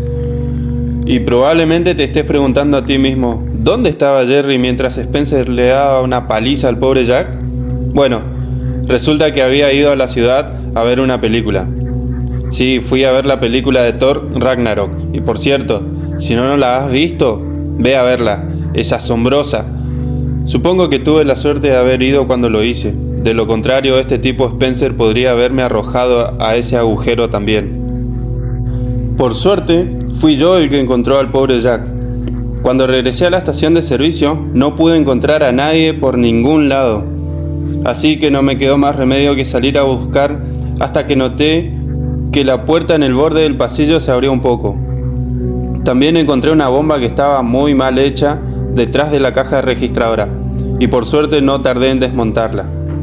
Supongo que puedo agradecer las clases obligatorias de construcción de bombas en el programa Matmatist por eso. Y no es la gran cosa, solo yo siendo mi típico yo heroico. Le pedí a Carlos que me ayudara a sacar a Jack del agujero, y luego de eso Carlos lo trasladó a un lugar no revelado durante algunos días mientras su pierna se repara. Cuando Jack regrese, le dejaré nuevamente tener su notebook para que continúe con su pequeño blog. Hasta entonces, seremos solo Carlos, los mapaches y yo. ¿Cómo suele terminar Jack estas cosas? Oh sí, continuará. Recuperarse de una lesión apesta. Recuperarse de una lesión cuando no se puede conciliar el sueño es peor. Recuperarse de una lesión cuando no se puede conciliar el sueño y al mismo tiempo ser perseguido por un lacayo psicópata de un dios oscuro con una venganza personal contra ti es mucho peor aún. Pero lo que más apesta aún es tener que hacer todo lo anterior y seguir siendo llamado a trabajar porque como dicen los dueños, el chico nuevo es un completo y total estúpido, con una idiotez deliberada y maliciosa que raya en lo criminal. Y entonces estoy aquí, en contra del consejo de los médicos, en una pésima estación de gas en las afueras de la ciudad. Solo un poco peor por el desgaste. Lo realmente increíble es que solo he vuelto un día y ya hay un recuento de muertos. Hablaré más sobre eso adelante. Mi pierna derecha está enyesada desde el tobillo hasta el muslo y he elegido utilizar muletas porque, como era de esperar, la estación de servicio no es accesible para las sillas de ruedas. El elenco tiene varias firmas y mensajes, el cual es muy extraño porque no tengo ningún recuerdo de que se le haya firmado pero este podría ser el resultado de los analgésicos. Mirando hacia abajo ahora, puedo ver que Carlos garabateó este mensaje. Intenta no meterte en problemas. También hay un mensaje en color rojo. Jerry estuvo aquí. Algunas firmas garabateadas en Sharpie y un poco más arriba de mi pierna. RTRATC. Hmm, bueno, esto es molestamente críptico. Verificaba los registros de la cinta para ver quién dejaba que se acercara tanto a mi área delicada, pero los propietarios sacaron todas las cámaras del lugar. Supongo que había algo que encontrar en esa habitación secreta llena de imágenes de cámaras de seguridad para llevar la privacidad personal a la discusión pública. Siento que en el acto de quitar todas las cámaras de seguridad fue una reacción exagerada, especialmente con Spencer todavía por ahí. La policía tomó declaración mía y confiscó los restos de la bomba. Se están tomando todo esto muy en serio y se ha emitido una orden de arresto para Spencer Middleton, en caso de que vuelva a aparecer. En cuanto a Kiefer, las cosas se ponen un poco más interesante. La policía no pudo encontrar ninguna prueba de que existiera. No tenía propiedades a su nombre, no tenía ni siquiera licencia para conducir, ni registro público de ningún tipo. Lo único que lo vinculaba con esta ciudad era una imagen granulada en una vieja foto de anuario. Parecía que Kiefer vivía fuera de la red desde que se graduó de la escuela secundaria. Y ahora que él intentó de Spencer de volar la gasolinera fracasó, Kiefer suspendió su campaña electoral y simplemente desapareció.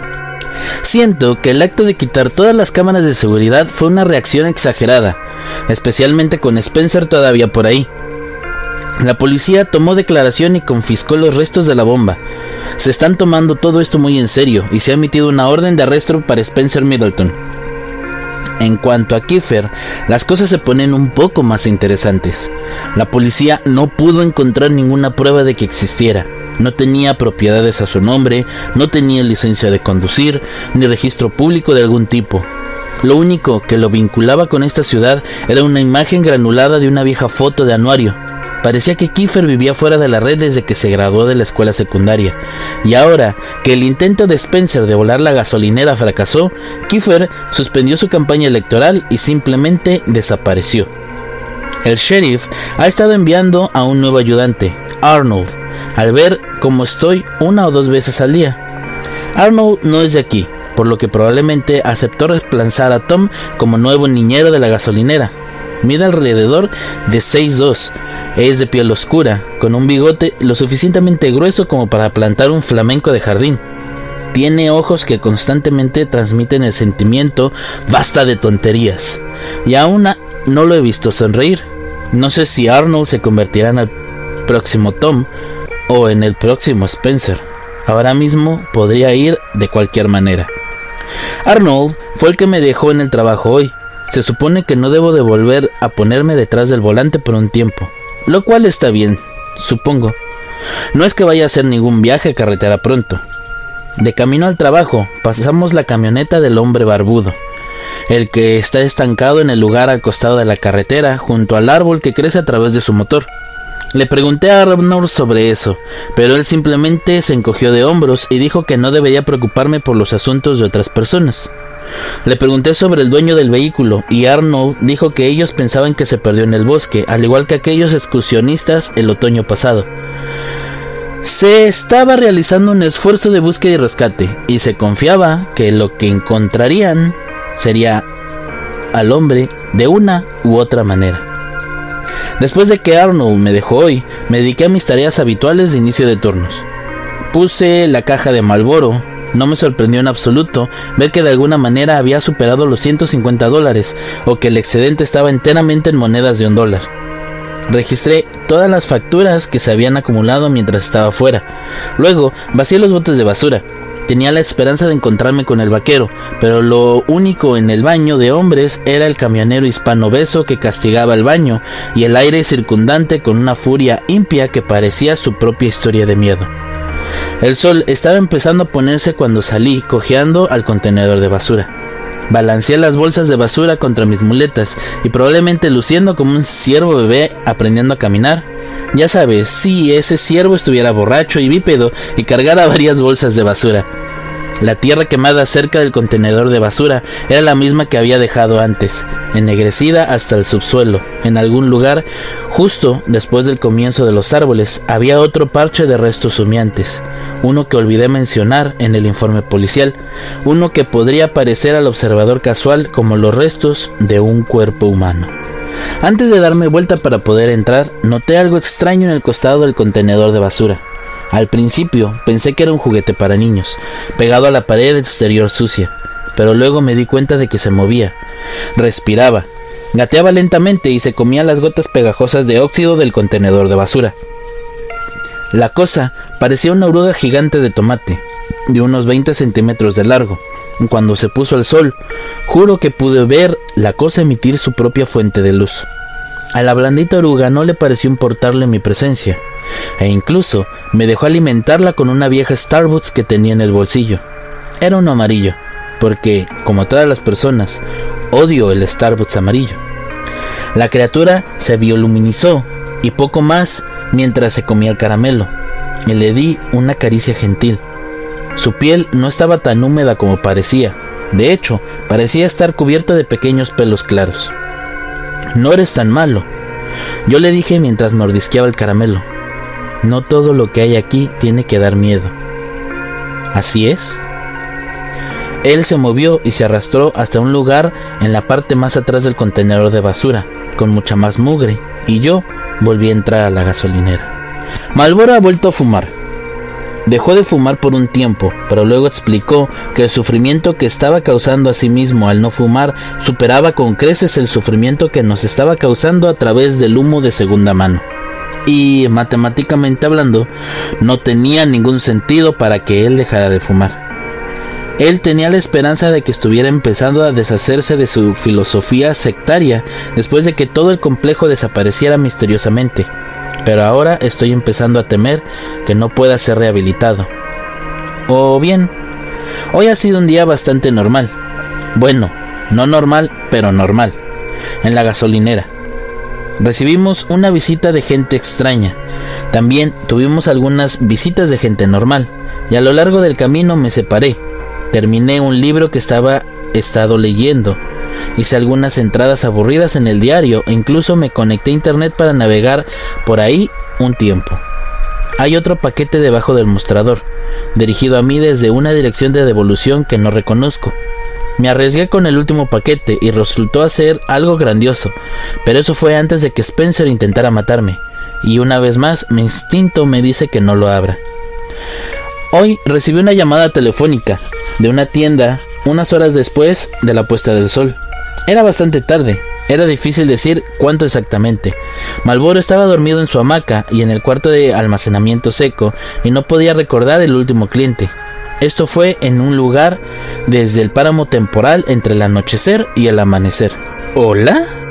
Jack, escucha con mucha atención. No me conoces. Lo que voy a decirte te salvará la vida. Pero solo si sigues mis instrucciones y haces exactamente lo que te digo. En el cajón de la derecha hay un lápiz y papel. Tómalos y anota esto. Estas son las reglas para tu supervivencia. 1. No salgas de la gasolinera. No salgas bajo ninguna circunstancia. 2. No bebas agua del grifo. Ni siquiera la toques. No la huelas. No la mires. Es agua embotellada de aquí en adelante. 3. No confías en tus ojos. 4. Barrica el... Espera, espera. ¿Dónde dijiste que estaba la pluma? En el cajón a la derecha. ¿Mi derecha o tu derecha? Yo le pregunté. Tienes razón. ¿Cómo diablos sería mi derecha? Estoy en el teléfono. En ese momento escuché el claxon de un auto. Era la anciana viuda, la señora Sistrank. Ella es otra lugareña. En algún lugar en el área de los 100 años, si tuviera que adivinar. Y en este punto no es mucho más que un esqueleto envuelto en un traje de piel que no le queda bien con un lápiz labial vibrante manchado alrededor del área general de la boca. Después de la muerte de su esposo, la señora Agatha Seastrunk se dedicó a comprar y recolectar autos deportivos y camionetas de gran tamaño y correr con ellos por las afueras de la ciudad a todas horas de la noche. Su compra más reciente fue un Ford F550, nuevo con una pintura de Hulk en toda su expresión verde por el costado. En persona, era una dulce anciana, de no más de cuatro pies y medio. Usaba zapatos especiales para alcanzar el acelerador y siempre venía a la estación de servicio para llenar el tanque porque sabía que le ayudaría a bombear la gasolina, algo que nunca había hecho antes y no estaba interesada en aprender a hacer. Un segundo, le dije a la voz al otro extremo del teléfono. Vuelvo enseguida. La señora Seastrunk necesita que la ayude. Escúchame. No salgas afuera. Si sales, estarás muerto. ¿Me escuchas? Por supuesto que escuché lo que estás diciendo, le dije mientras agarraba mis muletas y me preparaba para irme. Pero yo no trabajo para ti. Con esto, colgué el teléfono y salí a ayudar a la señora Seastrunk. La vieja Ágata se alegró de ver que había vuelto al trabajo. Aparentemente, Malboro la puso nerviosa. Dijo que le estaba coqueteando y que no quería dejar de fumar mientras le bombeaba el gas.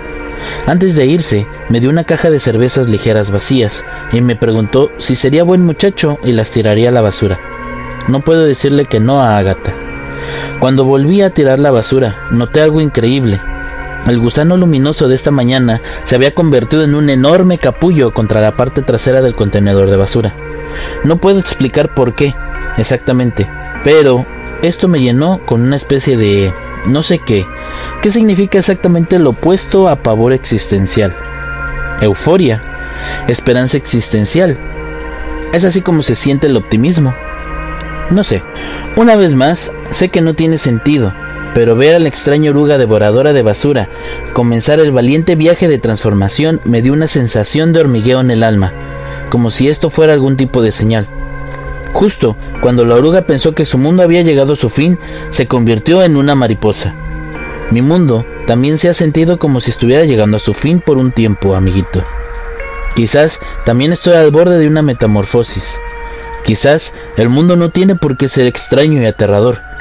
Quizás puede ser extraño y genial. Decidí que lo fuera y que naciera del capullo, ya que una mariposa, una polilla o un monstruo, a él lo llamaría Starburst. Regresé cojeando a la gasolinera y lancé una última mirada por encima del hombro al contenedor de basura, solo para ver que uno de los mapaches se estaba metiendo el capullo en la boca.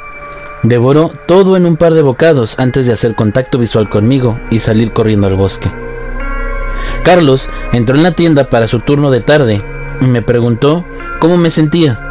Le dije que el dolor era tolerable. Él asintió con la cabeza, como si ese fuera el tipo de respuesta que estaba buscando, y volví a leer mi libro. Unos minutos después, el hombre de la barba entró a la gasolinera. Casi no le reconocí como el mismo hombre al que se fue al bosque en busca de la criatura a la que llamó Rape. Había perdido mucho peso, su barba no estaba tan bien cuidada y olía como si se hubiera bañado en una tina de orina en la que alguien se tiró un pedo. ¡Hey! Todavía estás vivo. Cool. Dije cuando entró. ¿Mencioné que el hombre sostenía una pistola? El pensamiento cruzó por mi mente por un breve momento que me preguntó qué pasó con su gran arma. No tuve tiempo de preguntar. Rápidamente encontró las cerraduras de las puertas, las usó Luego recorrió la corta distancia hasta mi registradora, con el arma extendida y apuntó directo hacia mi cara. Te dije que no salieras. Tienes suerte de estar vivo. ¿Quién más está en el edificio? Mm, bueno, déjame ver. Estamos tú, yo y probablemente el otro cajero, a menos que se haya vuelto a ir a la ciudad. Vi otro coche allá afuera. Toyota. Eso es tuyo. Claro que no. Tiene que ser de Carlos. En ese momento, Carlos salió por la parte de atrás y se quedó paralizado al ver al hombre barbudo que seguía apuntándome a la cara con el arma. Carlos podía haber estado tentado a actuar si no hubiera estado cargando una bolsa de maíz de 50 libras en el hombro. En cambio, simplemente levantó su mano libre y dijo en voz baja, Oye, no queremos problemas. Si buscas el dinero en efectivo, adelante, tómalo. No hay héroes aquí. bueno, al menos hay uno. Mi nombre es Benjamin y estoy aquí para salvar sus lamentables traseros. En ese momento, Carlos y yo tuvimos contacto visual.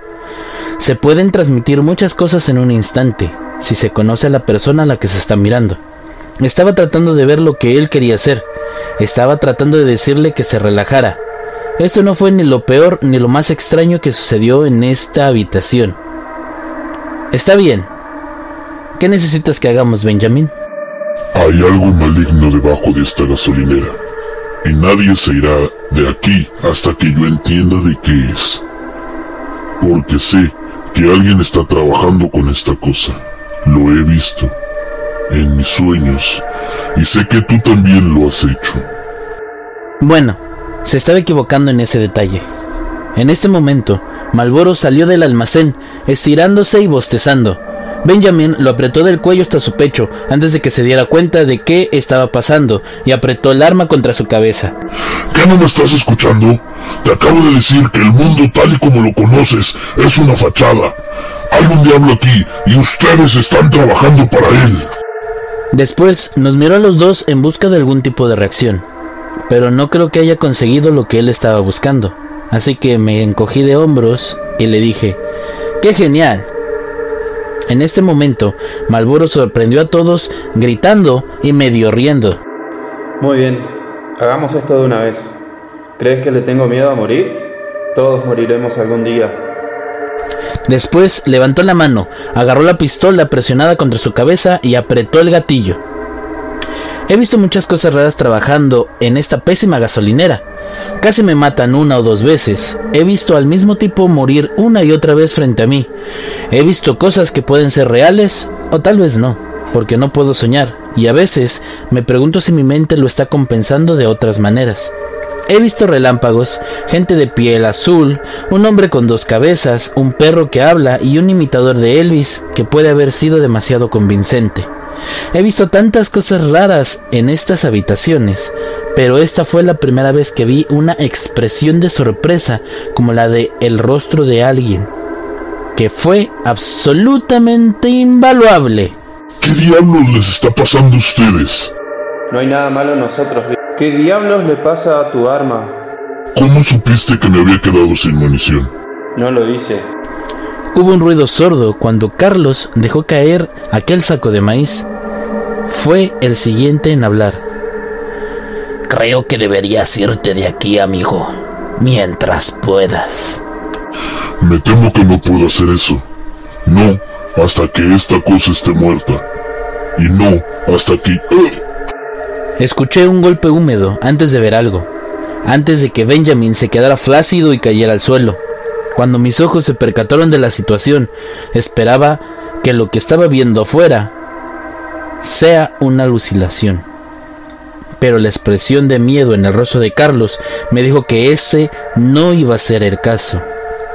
El hombre de pie detrás de Benjamin, sosteniendo una pala ensangrentada, el hombre que acababa de salvar nuestro tocino, sonreía con una sonrisa llena de alegría que solo hizo después de infligir el tipo de dolor que acababa de infligir. Hola Jack, ¿me extrañaste? Dijo Spencer Middleton. Metió a Carlos y a Malboro en el congelador.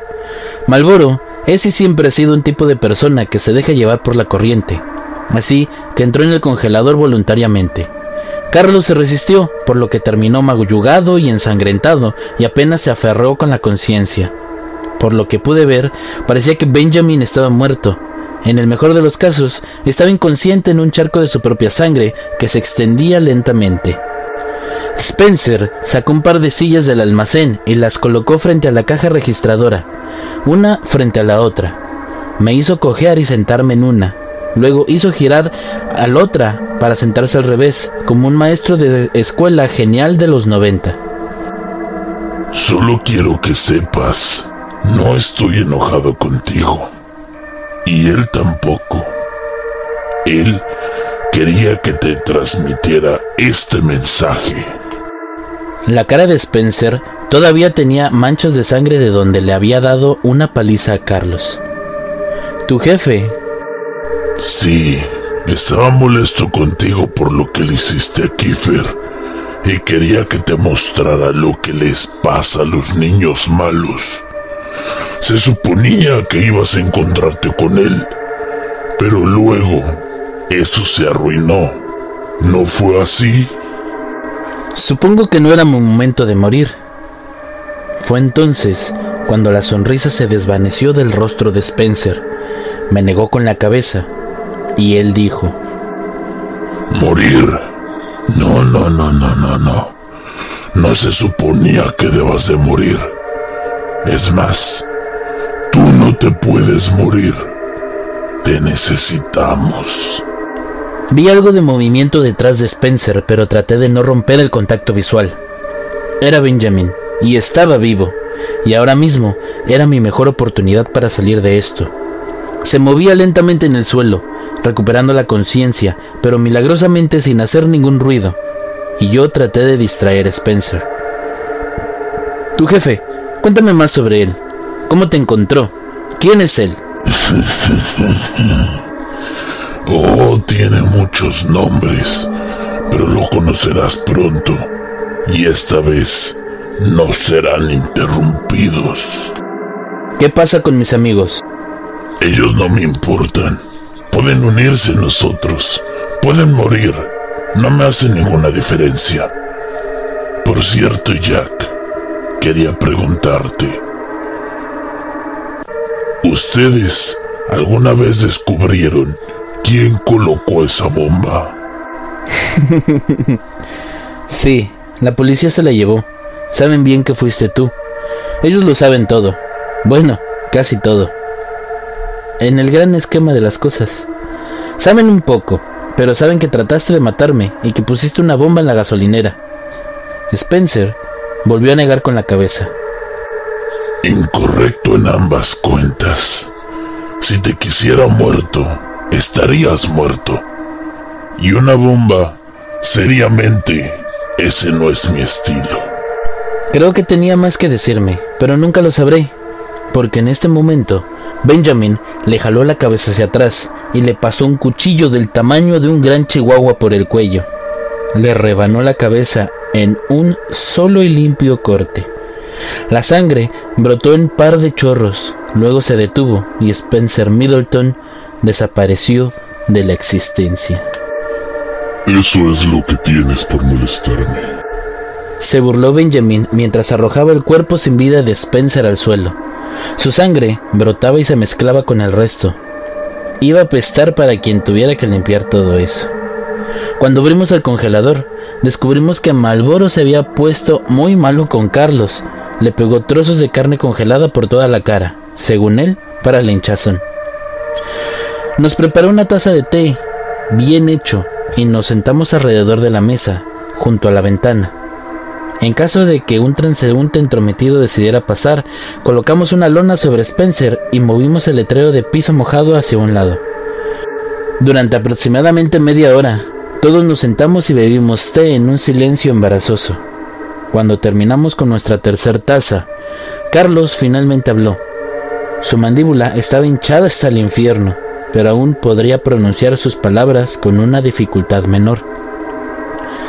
Entonces, ¿por qué no hemos llamado a la policía todavía? Esto fue claramente en defensa propia. Tengo la cara para demostrarlo. Eso será bueno. Pero mañana, tú y yo tendremos que tener una conversación seria, Jack. En ese momento, llamé a Arnold desde el único celular del edificio con recepción. Claro, el teléfono de Spencer. El oficial escuchó lo que le dije. Bueno, solo la versión más básica y simplificada de lo que sucedió esta noche. Me dijo que estaría en camino justo después de levantarse de la cama y ponerse algo de ropa. Luego llamé a los propietarios y no estaban muy contentos. Me dijeron que la próxima vez debería llamarlos primero. La próxima vez. En este momento, los demás están en su puesto, mirando por la ventana, y estoy sentado en mi computadora documentando la noche mientras los recuerdos aún están frescos. Sé que esto aún no ha terminado. Creo que la gasolinera tendrá que cerrar durante uno o dos días pero cuando se abra de nuevo estaré aquí, escribiendo mis diarios y haciendo todo lo posible por ignorar a cualquiera que entre por estas puertas. Y supongo que esto significa que continuará. Ha pasado aproximadamente una semana desde mi último video. Todavía no hemos tenido clientes, y si la estación de servicio no fuera una escena del crimen activa, ya podría haberle pedido a uno de los otros empleados que limpiara el gran charco de sangre de los desagües junto al cuarto frío.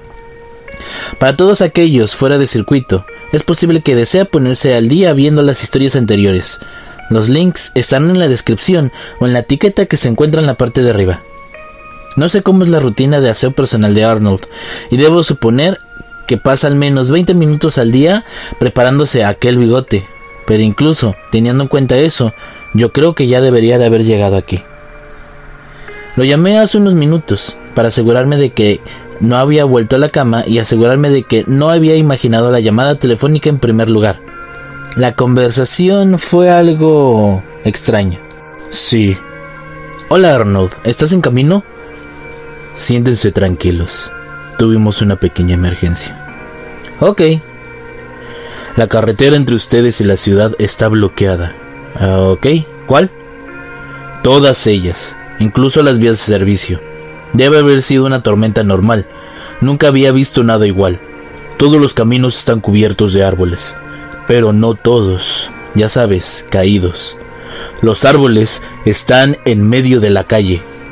He tratado de encontrar un camino toda la mañana, pero me he rendido. Estoy a punto de atravesarlo a pie, para que quede claro. Digo, ¿hubo noticias de Spencer Middleton anoche? ¿Ha hecho algún otro contacto? Bueno, en realidad, él está aquí. Entró y sucedieron algunas cosas y ahora está muerto. ¿Qué? ¿Me estás diciendo que hay un cadáver en la gasolinera? Eh, ya le dije todo, hombre. Te extraño, Tom. ¿No te diste cuenta de eso? Lo siento, respondió. Cuando el teléfono sonó antes, me marcaba el despertar de este hermoso y extraño sueño de un dios oscuro, llamándome a su gracia eterna, tomándome del pelo y guiándome hacia el bendito olvido. Lo siento. Cuando el teléfono sonó antes, me acababa de despertar de este hermoso sueño, un extraño sueño donde un dios oscuro, llamándome a su gracia eterna, tomándome de la mano y guiándome hacia el bendito olvido, liberándome de todo el dolor y sufrimiento de esta prisión mortal, cuidándome como un niño e invitándome a un mundo de reino existencial superior, dándome el privilegio de dedicarme a su gloriosa servidumbre. Está bien, supongo que te veré aquí cuando llegues. Terminé la llamada y verifiqué la carga del teléfono. La batería estaba cerca del 50%. ¿Cuál es el trato, Lucille? Preguntó Benjamin. Arnold viene aquí a pie, pero podríamos tener otro problema. ¡Demonios! ¿Ven eso? Preguntó Carlos, señalando por la ventana. No podía distinguir del todo desde donde estaba sentado detrás del mostrador, y no tenía ganas de coger sobre un cadáver solo para mirar. ¿Qué es? Yo pregunté. Hay un montón de gente desnuda en la calle, caminando de esta manera. Carlos respondió. ¿Qué diablos dices? Esas no son personas cualquiera, yo las conozco. Esa es Marla y él Tyler, y ahí también va Fred. Al menos esos fueron los nombres que yo le di. Dijo Malboro que de repente se había interesado. Presionó la cara contra la ventana para ver mucho mejor. Benjamin se acercó a la máquina de bebidas heladas, lanzando por encima del hombro un rápido. ¿Son amigos tuyos? Son familia en realidad, pero bueno, de todos modos lo estaban antes de que desaparecieran. Pero no recuerdo que se vieran así. ¿Cómo qué? Pregunté, comenzando a sentirme incómodo. Como... Se tomó un segundo para encontrar las palabras, pero todo lo que se le ocurrió fue... Se ven graciosas. Continuaron caminando más cerca de la gasolinera, lo suficientemente cerca ahora como para poder verlos. Al menos una docena de personas, completamente desnudas. Cuanto más se acercaban, más detalles podía distinguir. Más desearía no poder hacerlos. Sus ojos eran lechosos y pálidos. Gusanos se salían en las grietas infestadas por todo el cuerpo. Su piel sucia y cubierta de lesiones y hematomas. Malboro ciertamente no estaba equivocado. Se veían graciosos. Estoy seguro de que conoces el paseo zombie al estilo Hollywood. El movimiento de un cuerpo de un no muerto con habilidades motoras deterioradas. La parte más aterradora de esta gente que se acercaba a las puertas de la entrada de la gasolinera era que caminaban con toda totalidad normal. Solo un grupo de nudistas en descomposición dando un paseo. Hubo un fuerte estruendo que nos sacó de nuestra mirada, probablemente grosera. Todos nos volvimos para ver que Benjamin había tirado la máquina de bebidas heladas al suelo y estaba tratando de arrastrarlas sobre Spencer hacia las puertas de entrada. La mezcla de jarabe pegajoso se derramó por todo el suelo, mezclándose con la sangre congelada y cubriendo todo el piso. Era una sopa viscosa de color rojo, marrón y morado. No hay forma de que no tengamos un problema de insectos después de esto. Malboro y Carlos no tuvieron que preguntar qué estaba pasando. Al instante se dieron cuenta del plan y comenzaron a tirar hacia abajo los accesorios que no estaban atornillados en su lugar y los empezaron a pilar para formar una barricada contra las puertas de vidrio. Yo hubiera ayudado si no fuera por esta maldita pierna rota. Además, parece que tienen todo bajo control. Chicos, ¿pueden pensar que pueden permanecer con vida el tiempo suficiente para que llegue ayuda? Preguntó Benjamin. Tenemos casi 90 años de experiencia manteniéndonos vivos los tres. Bromeó Carlos. Benjamin me dirigió su siguiente pregunta. ¿Tienes algunas armas en este lugar? Le dije que no. Lo único que tengo es un bote de gasolina medio vacío en el almacén y una asesina demasiado dura, pero que era bienvenido a cualquier cosa que pudiera encontrar. Fue entonces cuando Mackie comenzó a sacar algunas lanzas de las patas de las sillas y los vidrios rotos de la máquina de bebidas. Hace unos 10 minutos, la gasolinera se quedó sin energía. Ahora sería un buen momento de tener una mascota gigante mariposa que brilla en la oscuridad. Mapaches estúpidos. Ha sido bastante silencioso, salvo por un susurro brutal húmedo proveniente de esa gente de afuera. Benjamin todavía está buscando armas mientras que Carlos encuentra cosas para empujar contra la puerta principal. Y suponiendo que no se haya quedado dormido, Malboro ha tomado una puerta trasera. Me sentiría bastante inútil después de que Benjamin confiscó mis muletas, así que pensé que aprovecharía esta oportunidad para escribir el relato de lo que sucedió, en caso de que Arnold llegara demasiado tarde. Y el espíritu de preparación debería decir algunas cosas que encontré en este mensaje o es quien quiera. Nunca pude entender esto. Primero, a los propietarios, lamento el desastre. En segundo lugar, para ella, lamento que no nos hayamos encontrado por última vez. En tercer lugar, a quien quiera que siga tirando alquitrán en la zanja fuera de la gasolinera, lo odio. Supongo que eso es todo lo que tengo que decir. Ha sido un viaje loco y extraño. Este es Jack de la gasolinera, cerrándose por última vez.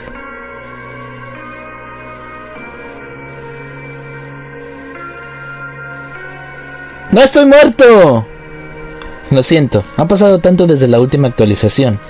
Acabo de recibir mi computadora de la policía. Un agradecimiento especial a quien me adornó, por cierto. No sé qué hacer con Red Gold, pero me da calidez el alma. Sé que probablemente se estén preguntando qué pasó. Bueno, la semana pasada conocí a un dios oscuro. Estuvimos en la gasolinera sin luz durante horas. Hace frío en esta época del año, así que nos acurrucamos alrededor de un plato de velas aromáticas y comimos chicharrones y frijoles enlatados. Malboro casi se quedó dormido un par de veces antes de que Carlos decidiera sacar las píldoras energéticas detrás del mostrador. Los repartió y todos tomamos algunos. Los tomamos con café frío y nos dijimos a nosotros mismos que era para estar alerta, pero lo único que hicieron por mí fue crear una arritmia en los latidos de mi corazón.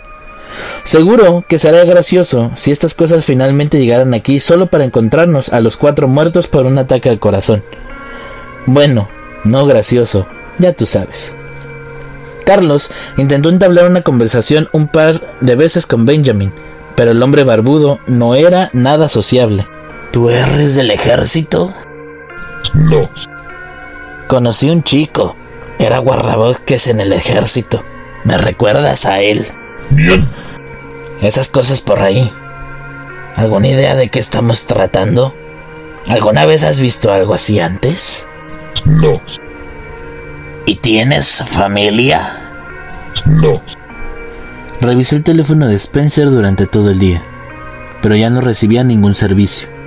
Probé el 911 varias veces, pero ni siquiera eso funcionó. Cuando la batería llegó a 5%, la apagué. Es posible que lo necesitemos para más tarde, en una llamada de emergencia. Finalmente, la adrenalina y las pastillas empezaron a desaparecer y recordé que mi pierna todavía estaba recuperándose de una fractura compleja, y tal vez no debí de haber aceptado volver a trabajar tan pronto.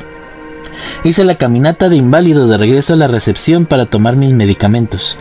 Mientras estaba en ese lugar, vi el paquete envuelto para regalo aún sin abrir en el estante debajo de la caja registradora. Decidí ignorarlo y en su lugar agarré la botella de whisky para empleados que estaba detrás. Nos dijimos que era para nuestros nervios, pero todo lo que hizo por mí fue darme una arritmia cardíaca aún peor. Pasaron algunas horas más, después de que terminamos la primera botella, abrimos una segunda. Luego, Malboro se metió en las bebidas energéticas que necesitaban mezcladores. En algún momento, el excultista sacó su alijo y encendió un porro, sin preguntar, debo agregar. Convirtió toda la estación en una caja caliente. No podía recordar si había tomado mis analgésicos todavía, así que seguí adelante y me los volví a tomar. Cuando el sol comenzó a ponerse, tuve dos pensamientos compitiendo por el primer lugar en mi mente. El primero, seguro que estaba oscureciendo temprano en estos días. Y el segundo, creo que podríamos estar demasiado jodidos para manejar lo que estaba a punto de suceder. El tiempo se volvió más ilusorio de lo normal una vez que la computadora murió y no teníamos forma de saber cuánto tiempo habíamos estado esperando. Empezamos a medir el tiempo a base de las velas. Nuestra comida de bocadillos y la moral corrieron entre sí hasta el agotamiento. En algún momento, Carlos me alejó de los demás para preguntarme qué pasaba con Benjamin. Le dije que era el tipo más agradable, que me había apuntado con el arma en la cara en toda esta semana. Pero Carlos me dijo que tenía un sentimiento extraño sobre él. Le recordé a Carlos que había matado a Kiefer un par de veces y que tal vez debería bajarse de su caballo. Oye, ¿de qué están hablando ustedes dos? Anime. Yo le mentí. Creo que se la compró. Vuelvan acá. No necesito más cadáveres amontonados esta noche.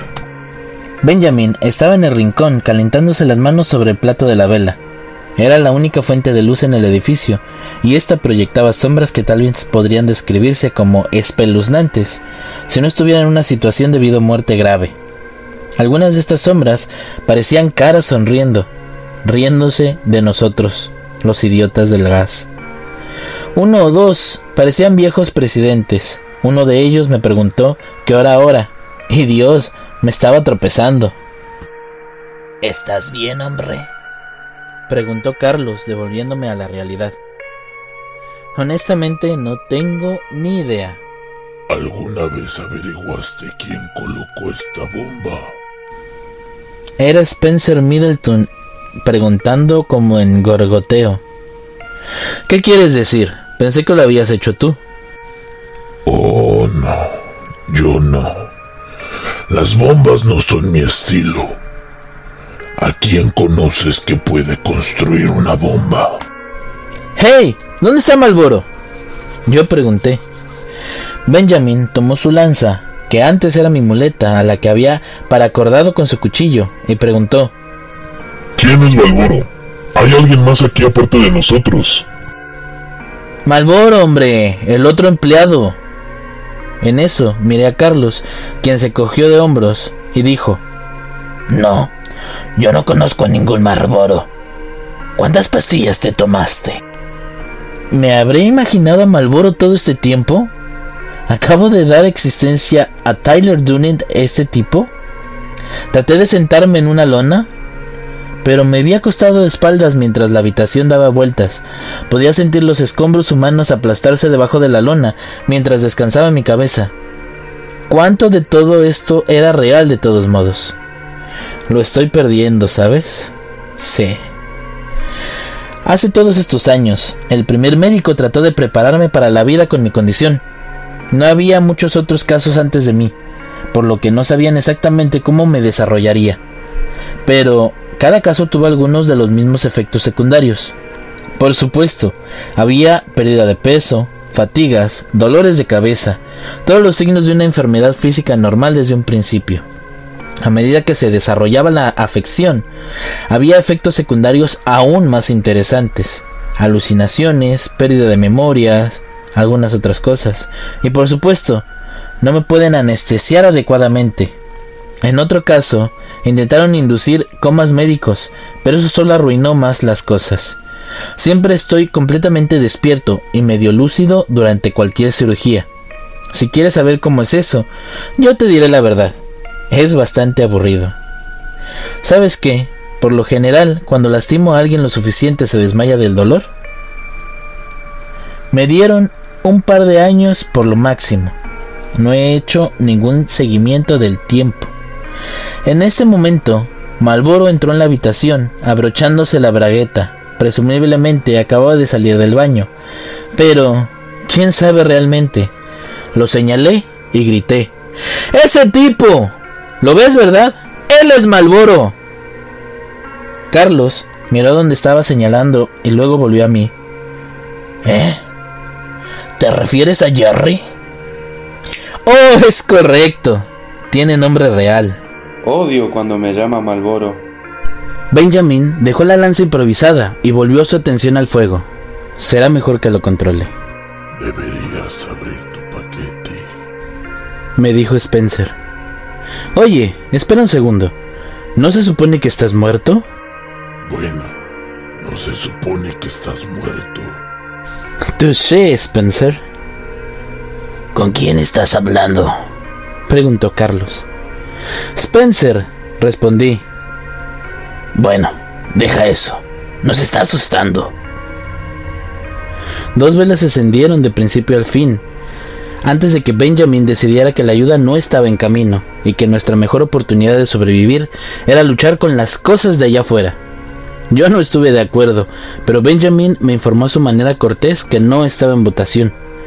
Retiró las capas de la barricada, lo suficiente para tener una vista del exterior, una vez que supiéramos con qué estábamos lidiando, podríamos idear un mejor plan de juego. Solo que, en realidad, no pudo ver bien porque algo nos estaba bloqueando la vista. Algo justo al otro lado de las puertas de vidrio. Benjamin tiró el resto de la barricada hacia abajo y dio unos pasos hacia atrás para maravillarse. Bueno, ¿no ves eso todos los días? Dijo Jerry. No, no, no, no, no puedo hacerlo. Lo siento. Su nombre es Malboro. Estamos atrapados allá dentro de la gasolinera. Al otro lado de las puertas, una red de árboles habían crecido juntos, retorcido en nudos y apresionados contra el vidrio. Estaban tan densamente presionados en una sola pared de troncos de árboles que ni siquiera la luz podía pasar. Por lo que sabíamos, afuera podría haber sido de día. Tenemos que salir de aquí. Revisamos la puerta trasera, pero era lo mismo. A menudo me preguntaba, ¿cuánto tiempo podría sobrevivir una persona dentro de la estación de servicio sin que llegaran nuevos suministros? Había ejecutado el escenario en mi cabeza un millón de veces. En las noches aburridas, ¿qué más podría hacer uno?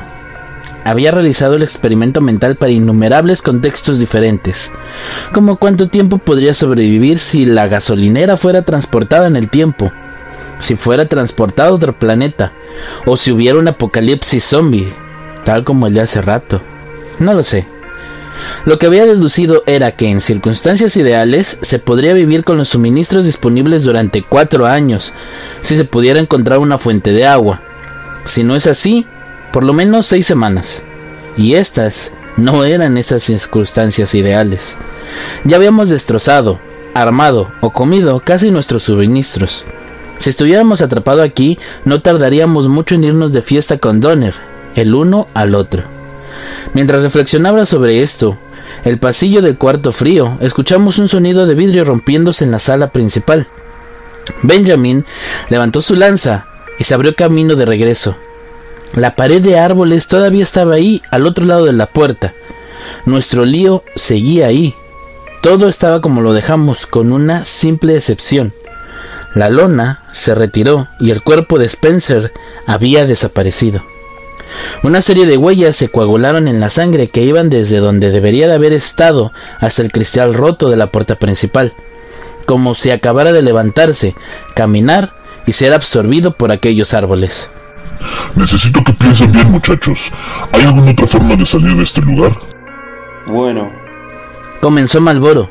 Yo le lancé una mirada y le negué con la cabeza, pero supongo que no pudo verlo con la tenue luz de las velas. O tal vez era demasiado tonto para comprender. Ahí está ese agujero. ¿Agujero? ¿Qué agujero? El agujero en la habitación secreta aquí atrás, más allá de la nevera. ¿Secreto? ¿Habitación? Sí, sí, aquí mismo. Malboro señaló el espacio en blanco en la pared donde solía estar la puerta. Los propietarios habían decidido que lo más inteligente que podían hacer cuando se enteraron de la habitación secreta era quitar la puerta, construir una pared a la antigua y olvidarse de ella. Pero eso solo funciona si todos están de acuerdo en olvidarla por completo. ¡Malboro! Me están diciendo que hay una habitación secreta detrás de ahí y un agujero en esa habitación en la que tal vez podemos caber y escapar. ¿Por qué no me dijeron esto antes, muchachos?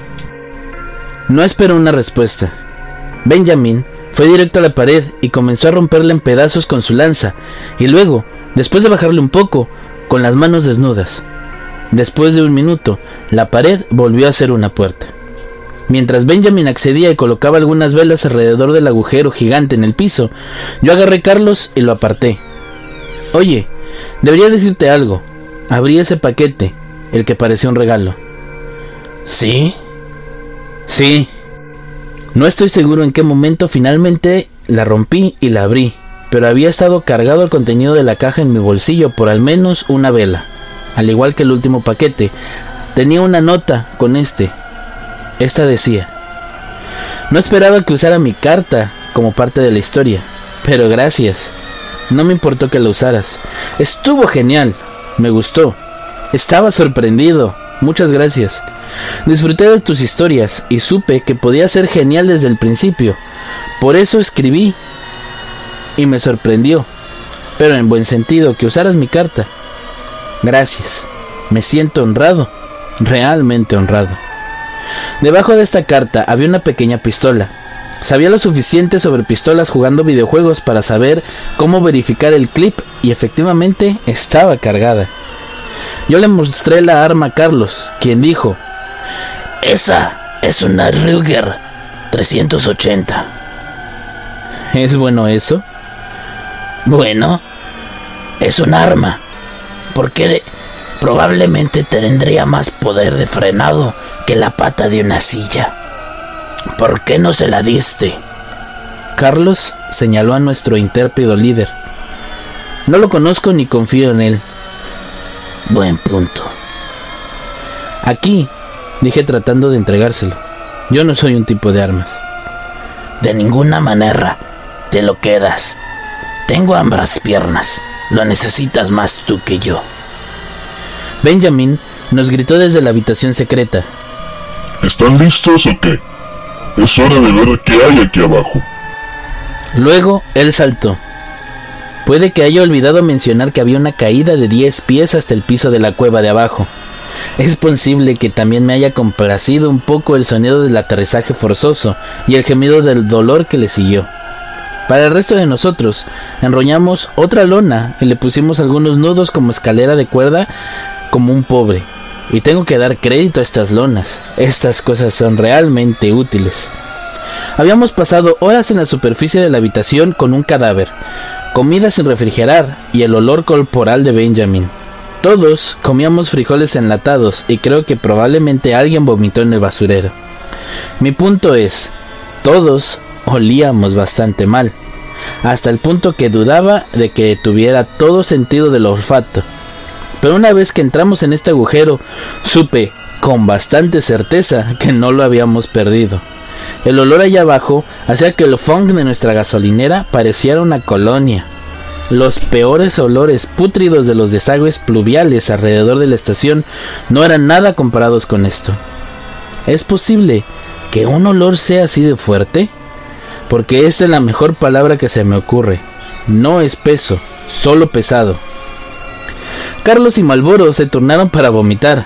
Cuando terminaron, Benjamin entregó las antorchas que había hecho con trapos empapados en gasolina y otras patas de silla. No sé cuál es el trato con este tipo, pero seguro que es astuto. La cueva era un túnel recto que comenzaba debajo de la estación de gas y se alejaba de la ciudad. Era lo suficientemente alto como para que todos pudiéramos estar de pie cómodamente, y había una ligera pendiente que nos llevaba cuesta abajo a medida que alcanzábamos el interior de aquel agujero. ¿Qué demonios es esto? Benjamin preguntó después de que caminamos alrededor de unos seis metros. Agitó su antorcha hacia la pared y vi que alguien había pintado con aerosol un mensaje en la pared de la cueva en rojo y decía con letra temblorosa Rita de Raycon se comió el cacún. Lo dije un par de veces en mi cabeza y estaba tan enojado por lo cerca que estaba de rimar, pero no lo hizo, como una canción un poco desafinada. La letra me resultaba inquietantemente familiar, especialmente aquella R mayúscula, pero yo no recordaba por qué. Curiosamente, había otro gnomo de césped en el suelo debajo de él. Continuamos más adentro de la cueva. Benjamin muy por delante de nosotros. Yo levantando la cola, cojeando lo mejor que pude con una sola muleta. Cuando más profundo fuimos, más estrecha era la cueva, más fuerte era aquel olor. Nada de estar aquí abajo lejos de la estación de gas se sintió como una mejora de nuestra situación anterior. Pero no fue hasta que llegamos al árbol que realmente decidí que realmente estábamos con todo mal hecho. No sé cuánto tiempo llevamos caminando ahí, tal vez media milla, más o menos. Las millas en muletas se sienten mucho más largas que en las millas normales, pero definitivamente nos encontramos con un enorme árbol negro que ocupaba el ancho de la cueva. Parecía una de estas secuoyas milenarias, lo suficientemente grande como para atravesar una carretera de dos carriles. ¡Oh, sotaviento! Ella. Eso. Enunció Benjamin.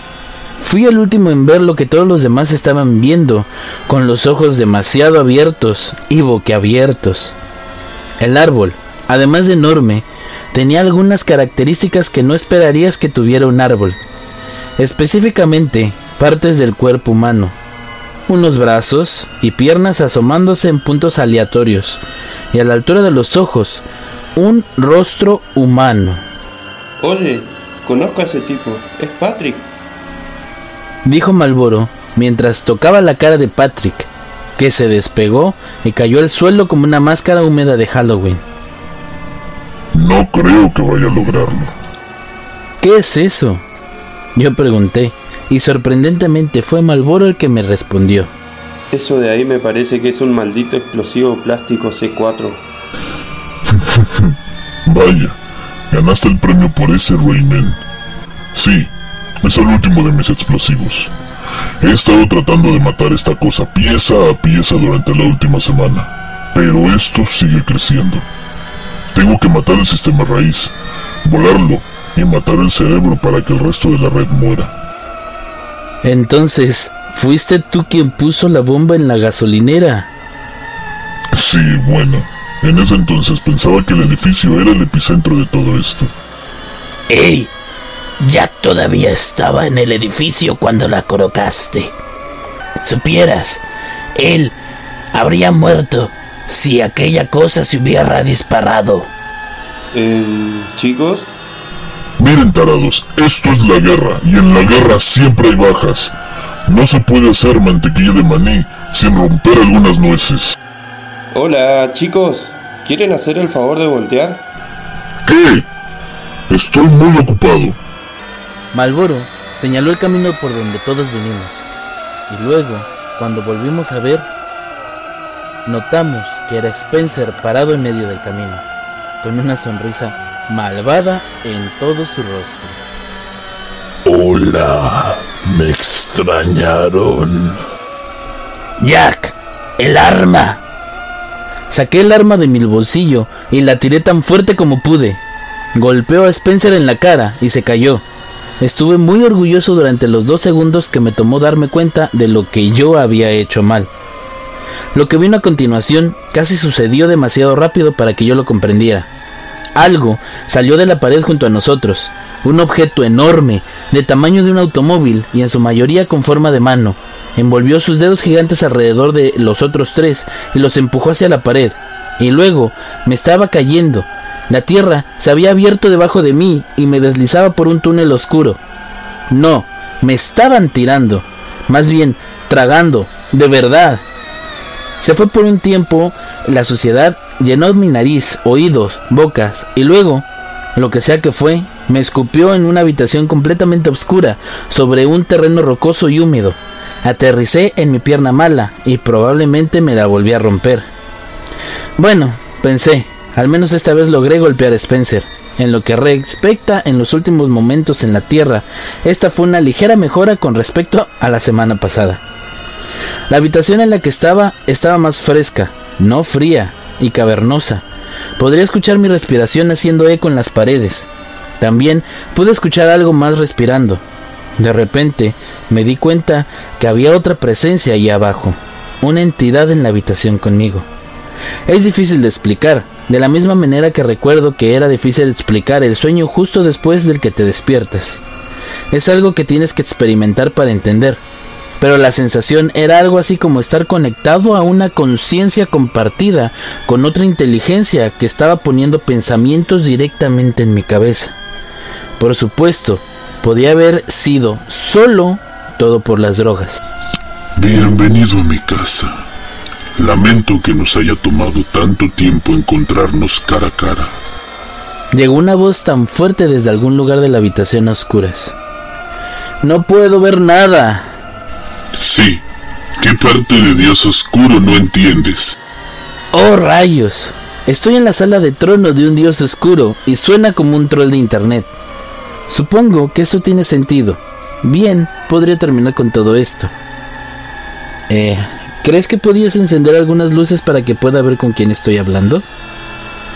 Dejó escapar un silbido que sonaba muy humano y exclamó: Bien. De la nada, toda la habitación se convirtió en un intenso y furioso blanco brillante. Todo lo que podía ver era luz pura. Me tapé los ojos, pero incluso entonces pude ver los huesos de mis manos a través de mis párpados, incluso con los medicamentos. Esta cosa dolía. Demasiado brillante, demasiado brillante. Grité. Por favor, divide la diferencia.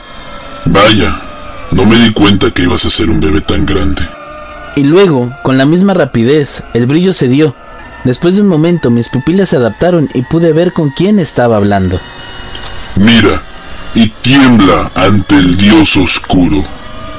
Él, si es que era un él, y me estoy apegando con el sonido de su voz. Era del tamaño de un elefante hinchado y redondo con una piel amarilla bronceada. El mejor animal con el que podía pensar para compararlo sería una garrapata enorme con seis filas de brazos rechonchos en cada lado, seis filas de pechos caídos y una cabeza de tamaño de un humano en la parte superior. La cabeza tenía un rostro algo humano, pero no tenía cuello. El cuerpo se conectó a la tierra en el más punto ancho de su estómago, como si estuviera medio enterrado, y para colmo tenía una moicana roja. Luego, él me sonrió. Dime, ¿qué opinas? Acerca de... Mi pelo, ¿no es asombroso? Creo, no lo sé. Adivina, ¿tienes idea de cuánto tiempo y esfuerzo puse para peinarme así? ¿Sabes qué? Está bien. No debía de haber pedido el tiempo tratando de impresionarte. Esto depende de mí. Está bien, dije tratando de ponerme de pie, solo para recordar que mi pierna estaba bastante rota. Estaba inmovilizado, bajo tierra, con algo tan alto y sin armas. Realmente no habría posibilidad de escapar. Si vas a matarme, ¿te importaría ya terminar de una vez? ¿Qué pasa con ustedes? Tanto desconfianza, tanto prejuicio. ¿Por qué en cualquier momento que ven algo que no entiendes, piensas que es matar o morir? No soy el monstruo aquí. Tú lo eres. Puedo ver dentro de tu alma. He visto tus pecados. ¿Recuerdas aquella vez que tenías 15 años y le pusiste la llave del coche al director? No, yo no lo hice. ¿En serio? Ah, quizás no eras tú. Todos los seres humanos se parecen mucho. Bueno, ¿me puedes decir por qué estoy aquí? ¿Por qué me arrastraste hasta el fondo de la tierra? ¿Por qué? ¿Por qué? ¿Por qué? Jack, no encuentro otra forma de hablarte. Y quería decirte que dejes de matar a mis hijos. Has quemado a muchos de nosotros. Y dime, ¿qué te hicimos? ¿Las plantas de Kiefer? Sí, solo copias de seguridad. Porque ese idiota es muy torpe. Sin embargo, son inofensivos. He estado tratando de poner a algunas personas a cargo para poder tener un poquito de influencia política en esta horrible ciudad. ¿Quieres apoderarte del mundo? Sí, le pregunté, aunque en este momento estaba empezando a ver hacia dónde iba aquella conversación. No, no, no. Quiero presionar al ayuntamiento para que reduzca la tala. Estoy tratando de salvar el mundo, pero tú y tus horribles amigos nos siguen matando y tratando de hacerme explotar. Pero Spencer, me dio una paliza. Ese tipo es horrible y está siguiendo tus órdenes. Bueno, discúlpame por pensar que la gente tiene el potencial de rehabilitarse. Contraté a Spencer porque necesitaba a alguien que protegiera a Kiefer y le di órdenes muy específicas de no matar a nadie, a lo que él accedió. Pero si has matado a toneladas de personas, los cultistas, a todo su complejo. Sí, en realidad no. Odio ser quien dice esto, pero estos tipos se suicidaron. Y sí, fue un suicidio en masa realmente triste. Pero si tú los escuchaste, creo que era bastante obvio. Ustedes debieron de haberlo visto venir desde una milla de distancia. Quiero decir, consecuencialismo, mezclado con la obligación moral de poner fin a un sufrimiento.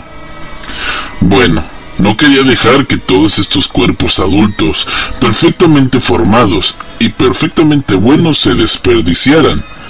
¿Sabes? Lo difícil que es hacer uno de estos desde cero. No es nada fácil. Pero nos mandaste esas cosas a la gasolinera. De nuevo con el complejo de héroe egocéntrico. Nunca se ha tratado de ti. Envié a mis hijos a traer el cuerpo de Spencer hasta aquí. Esperaba poderlo llevar a casa a tiempo para reconstruirlo sin ningún daño cerebral permanente. Creo que la próxima vez que lo veas deberías de disculparte por lo que pasó. Lo juro, Desde que Romero hizo que los zombies fueran tan geniales, la gente ve a un hombre muerto volver de la vida e instantáneamente sienten ese impulso de matar, matar, matar, matar. ¿Qué pasó con llamar a esto un milagro? Nadie se asustó cuando Jesús regresó. Entonces me estás diciendo que Jesús era como estos matemáticos? Solo un cadáver reanimado.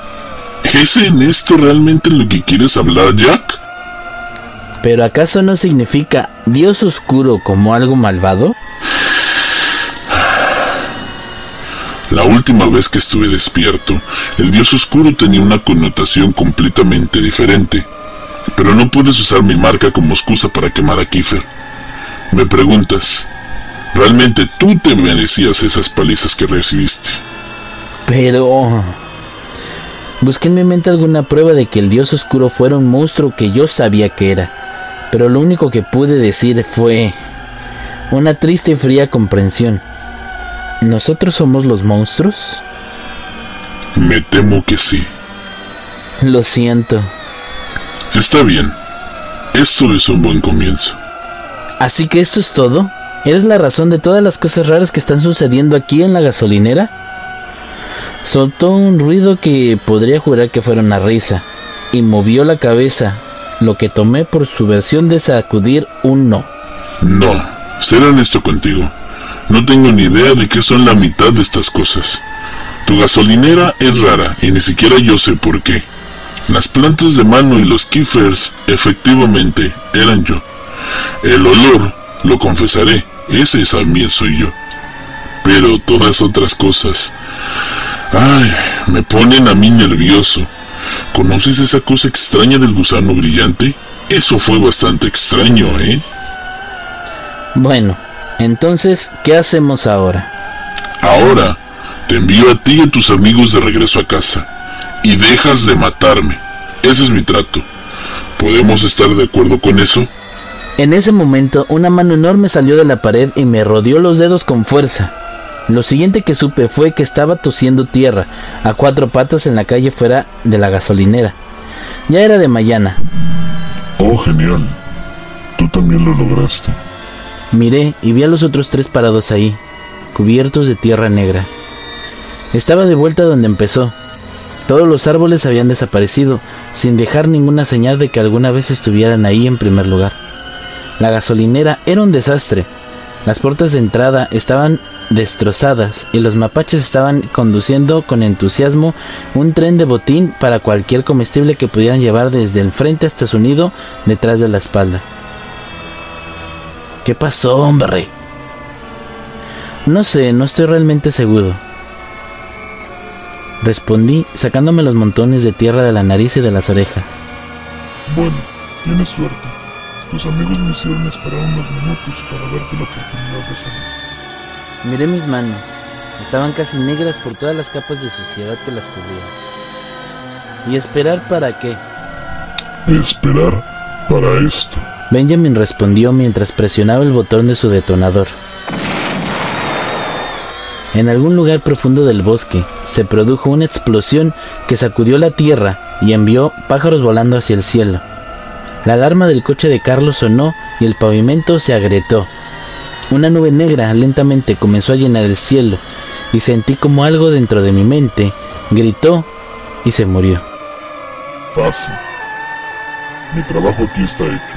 Si no te importa, me perderé antes de que aparezca el cine. Y eso es lo que pasó. Si puedes creerlo, estoy de vuelta en la gasolinera, trabajando de nuevo. Arnold está de licencia personal en la fuerza de policía, y no quise pedir detalles. Así que tenemos un nuevo ayudante que nos ayuda. Te lo contaré todo sobre ella en cualquier momento. Tal vez la policía investigó el incidente y finalmente concluyó que fuimos víctimas de histeria provocada por una fuga de gas. Y una vez más, no hubo nada sobrenatural que denunciar. No sé si este es el final para el dios oscuro, pero sí sé que no hemos sentido ninguna compulsión de seguir cavando desde que Benjamin hizo estallar aquel árbol subterráneo. Las cosas se están asentando de nuevo de nuestra forma normal. Todavía trabajo demasiado. Todavía llevo un diario.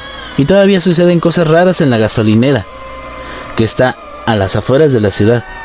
De hecho, apenas ayer la gente empezó a informar que habían visto algo en el bosque que se parecía a un mapache con enormes alas de murciélago robando pequeños animales antes de volar hacia el bosque. Incluso dijeron que este monstruo mapache alado brilla en la oscuridad. Malboro se me acercó y me hizo una pregunta. Oye, sí sabes que hay un tipo en el baño vestido de vaquero, ¿no? Le aseguré que yo no sabía nada. Esta puede ser la última actualización por un tiempo. Va a ser mucho trabajo volver a armar este lugar y tengo un equipo completamente nuevo de trabajadores a tiempo parcial para entrenar y tener todo listo.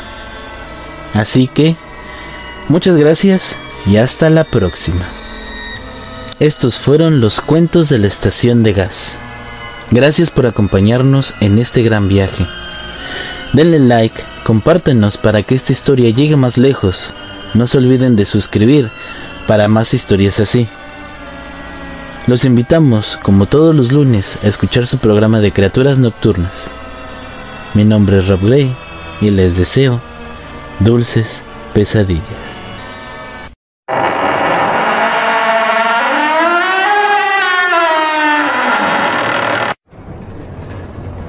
Hola amigos, soy el maestro Rob Gray y junto a la maestra Luna Blackstone los invitamos a sintonizar la hora del miedo, donde podemos conocer historias paranormales que ustedes nos compartan y descubriremos qué hay detrás de aquellos eventos. Ya lo saben amigos, la hora del miedo, todos los martes a las 10 de la noche, hora México. Los esperamos a través de Aradia Radio, su radio paranormal.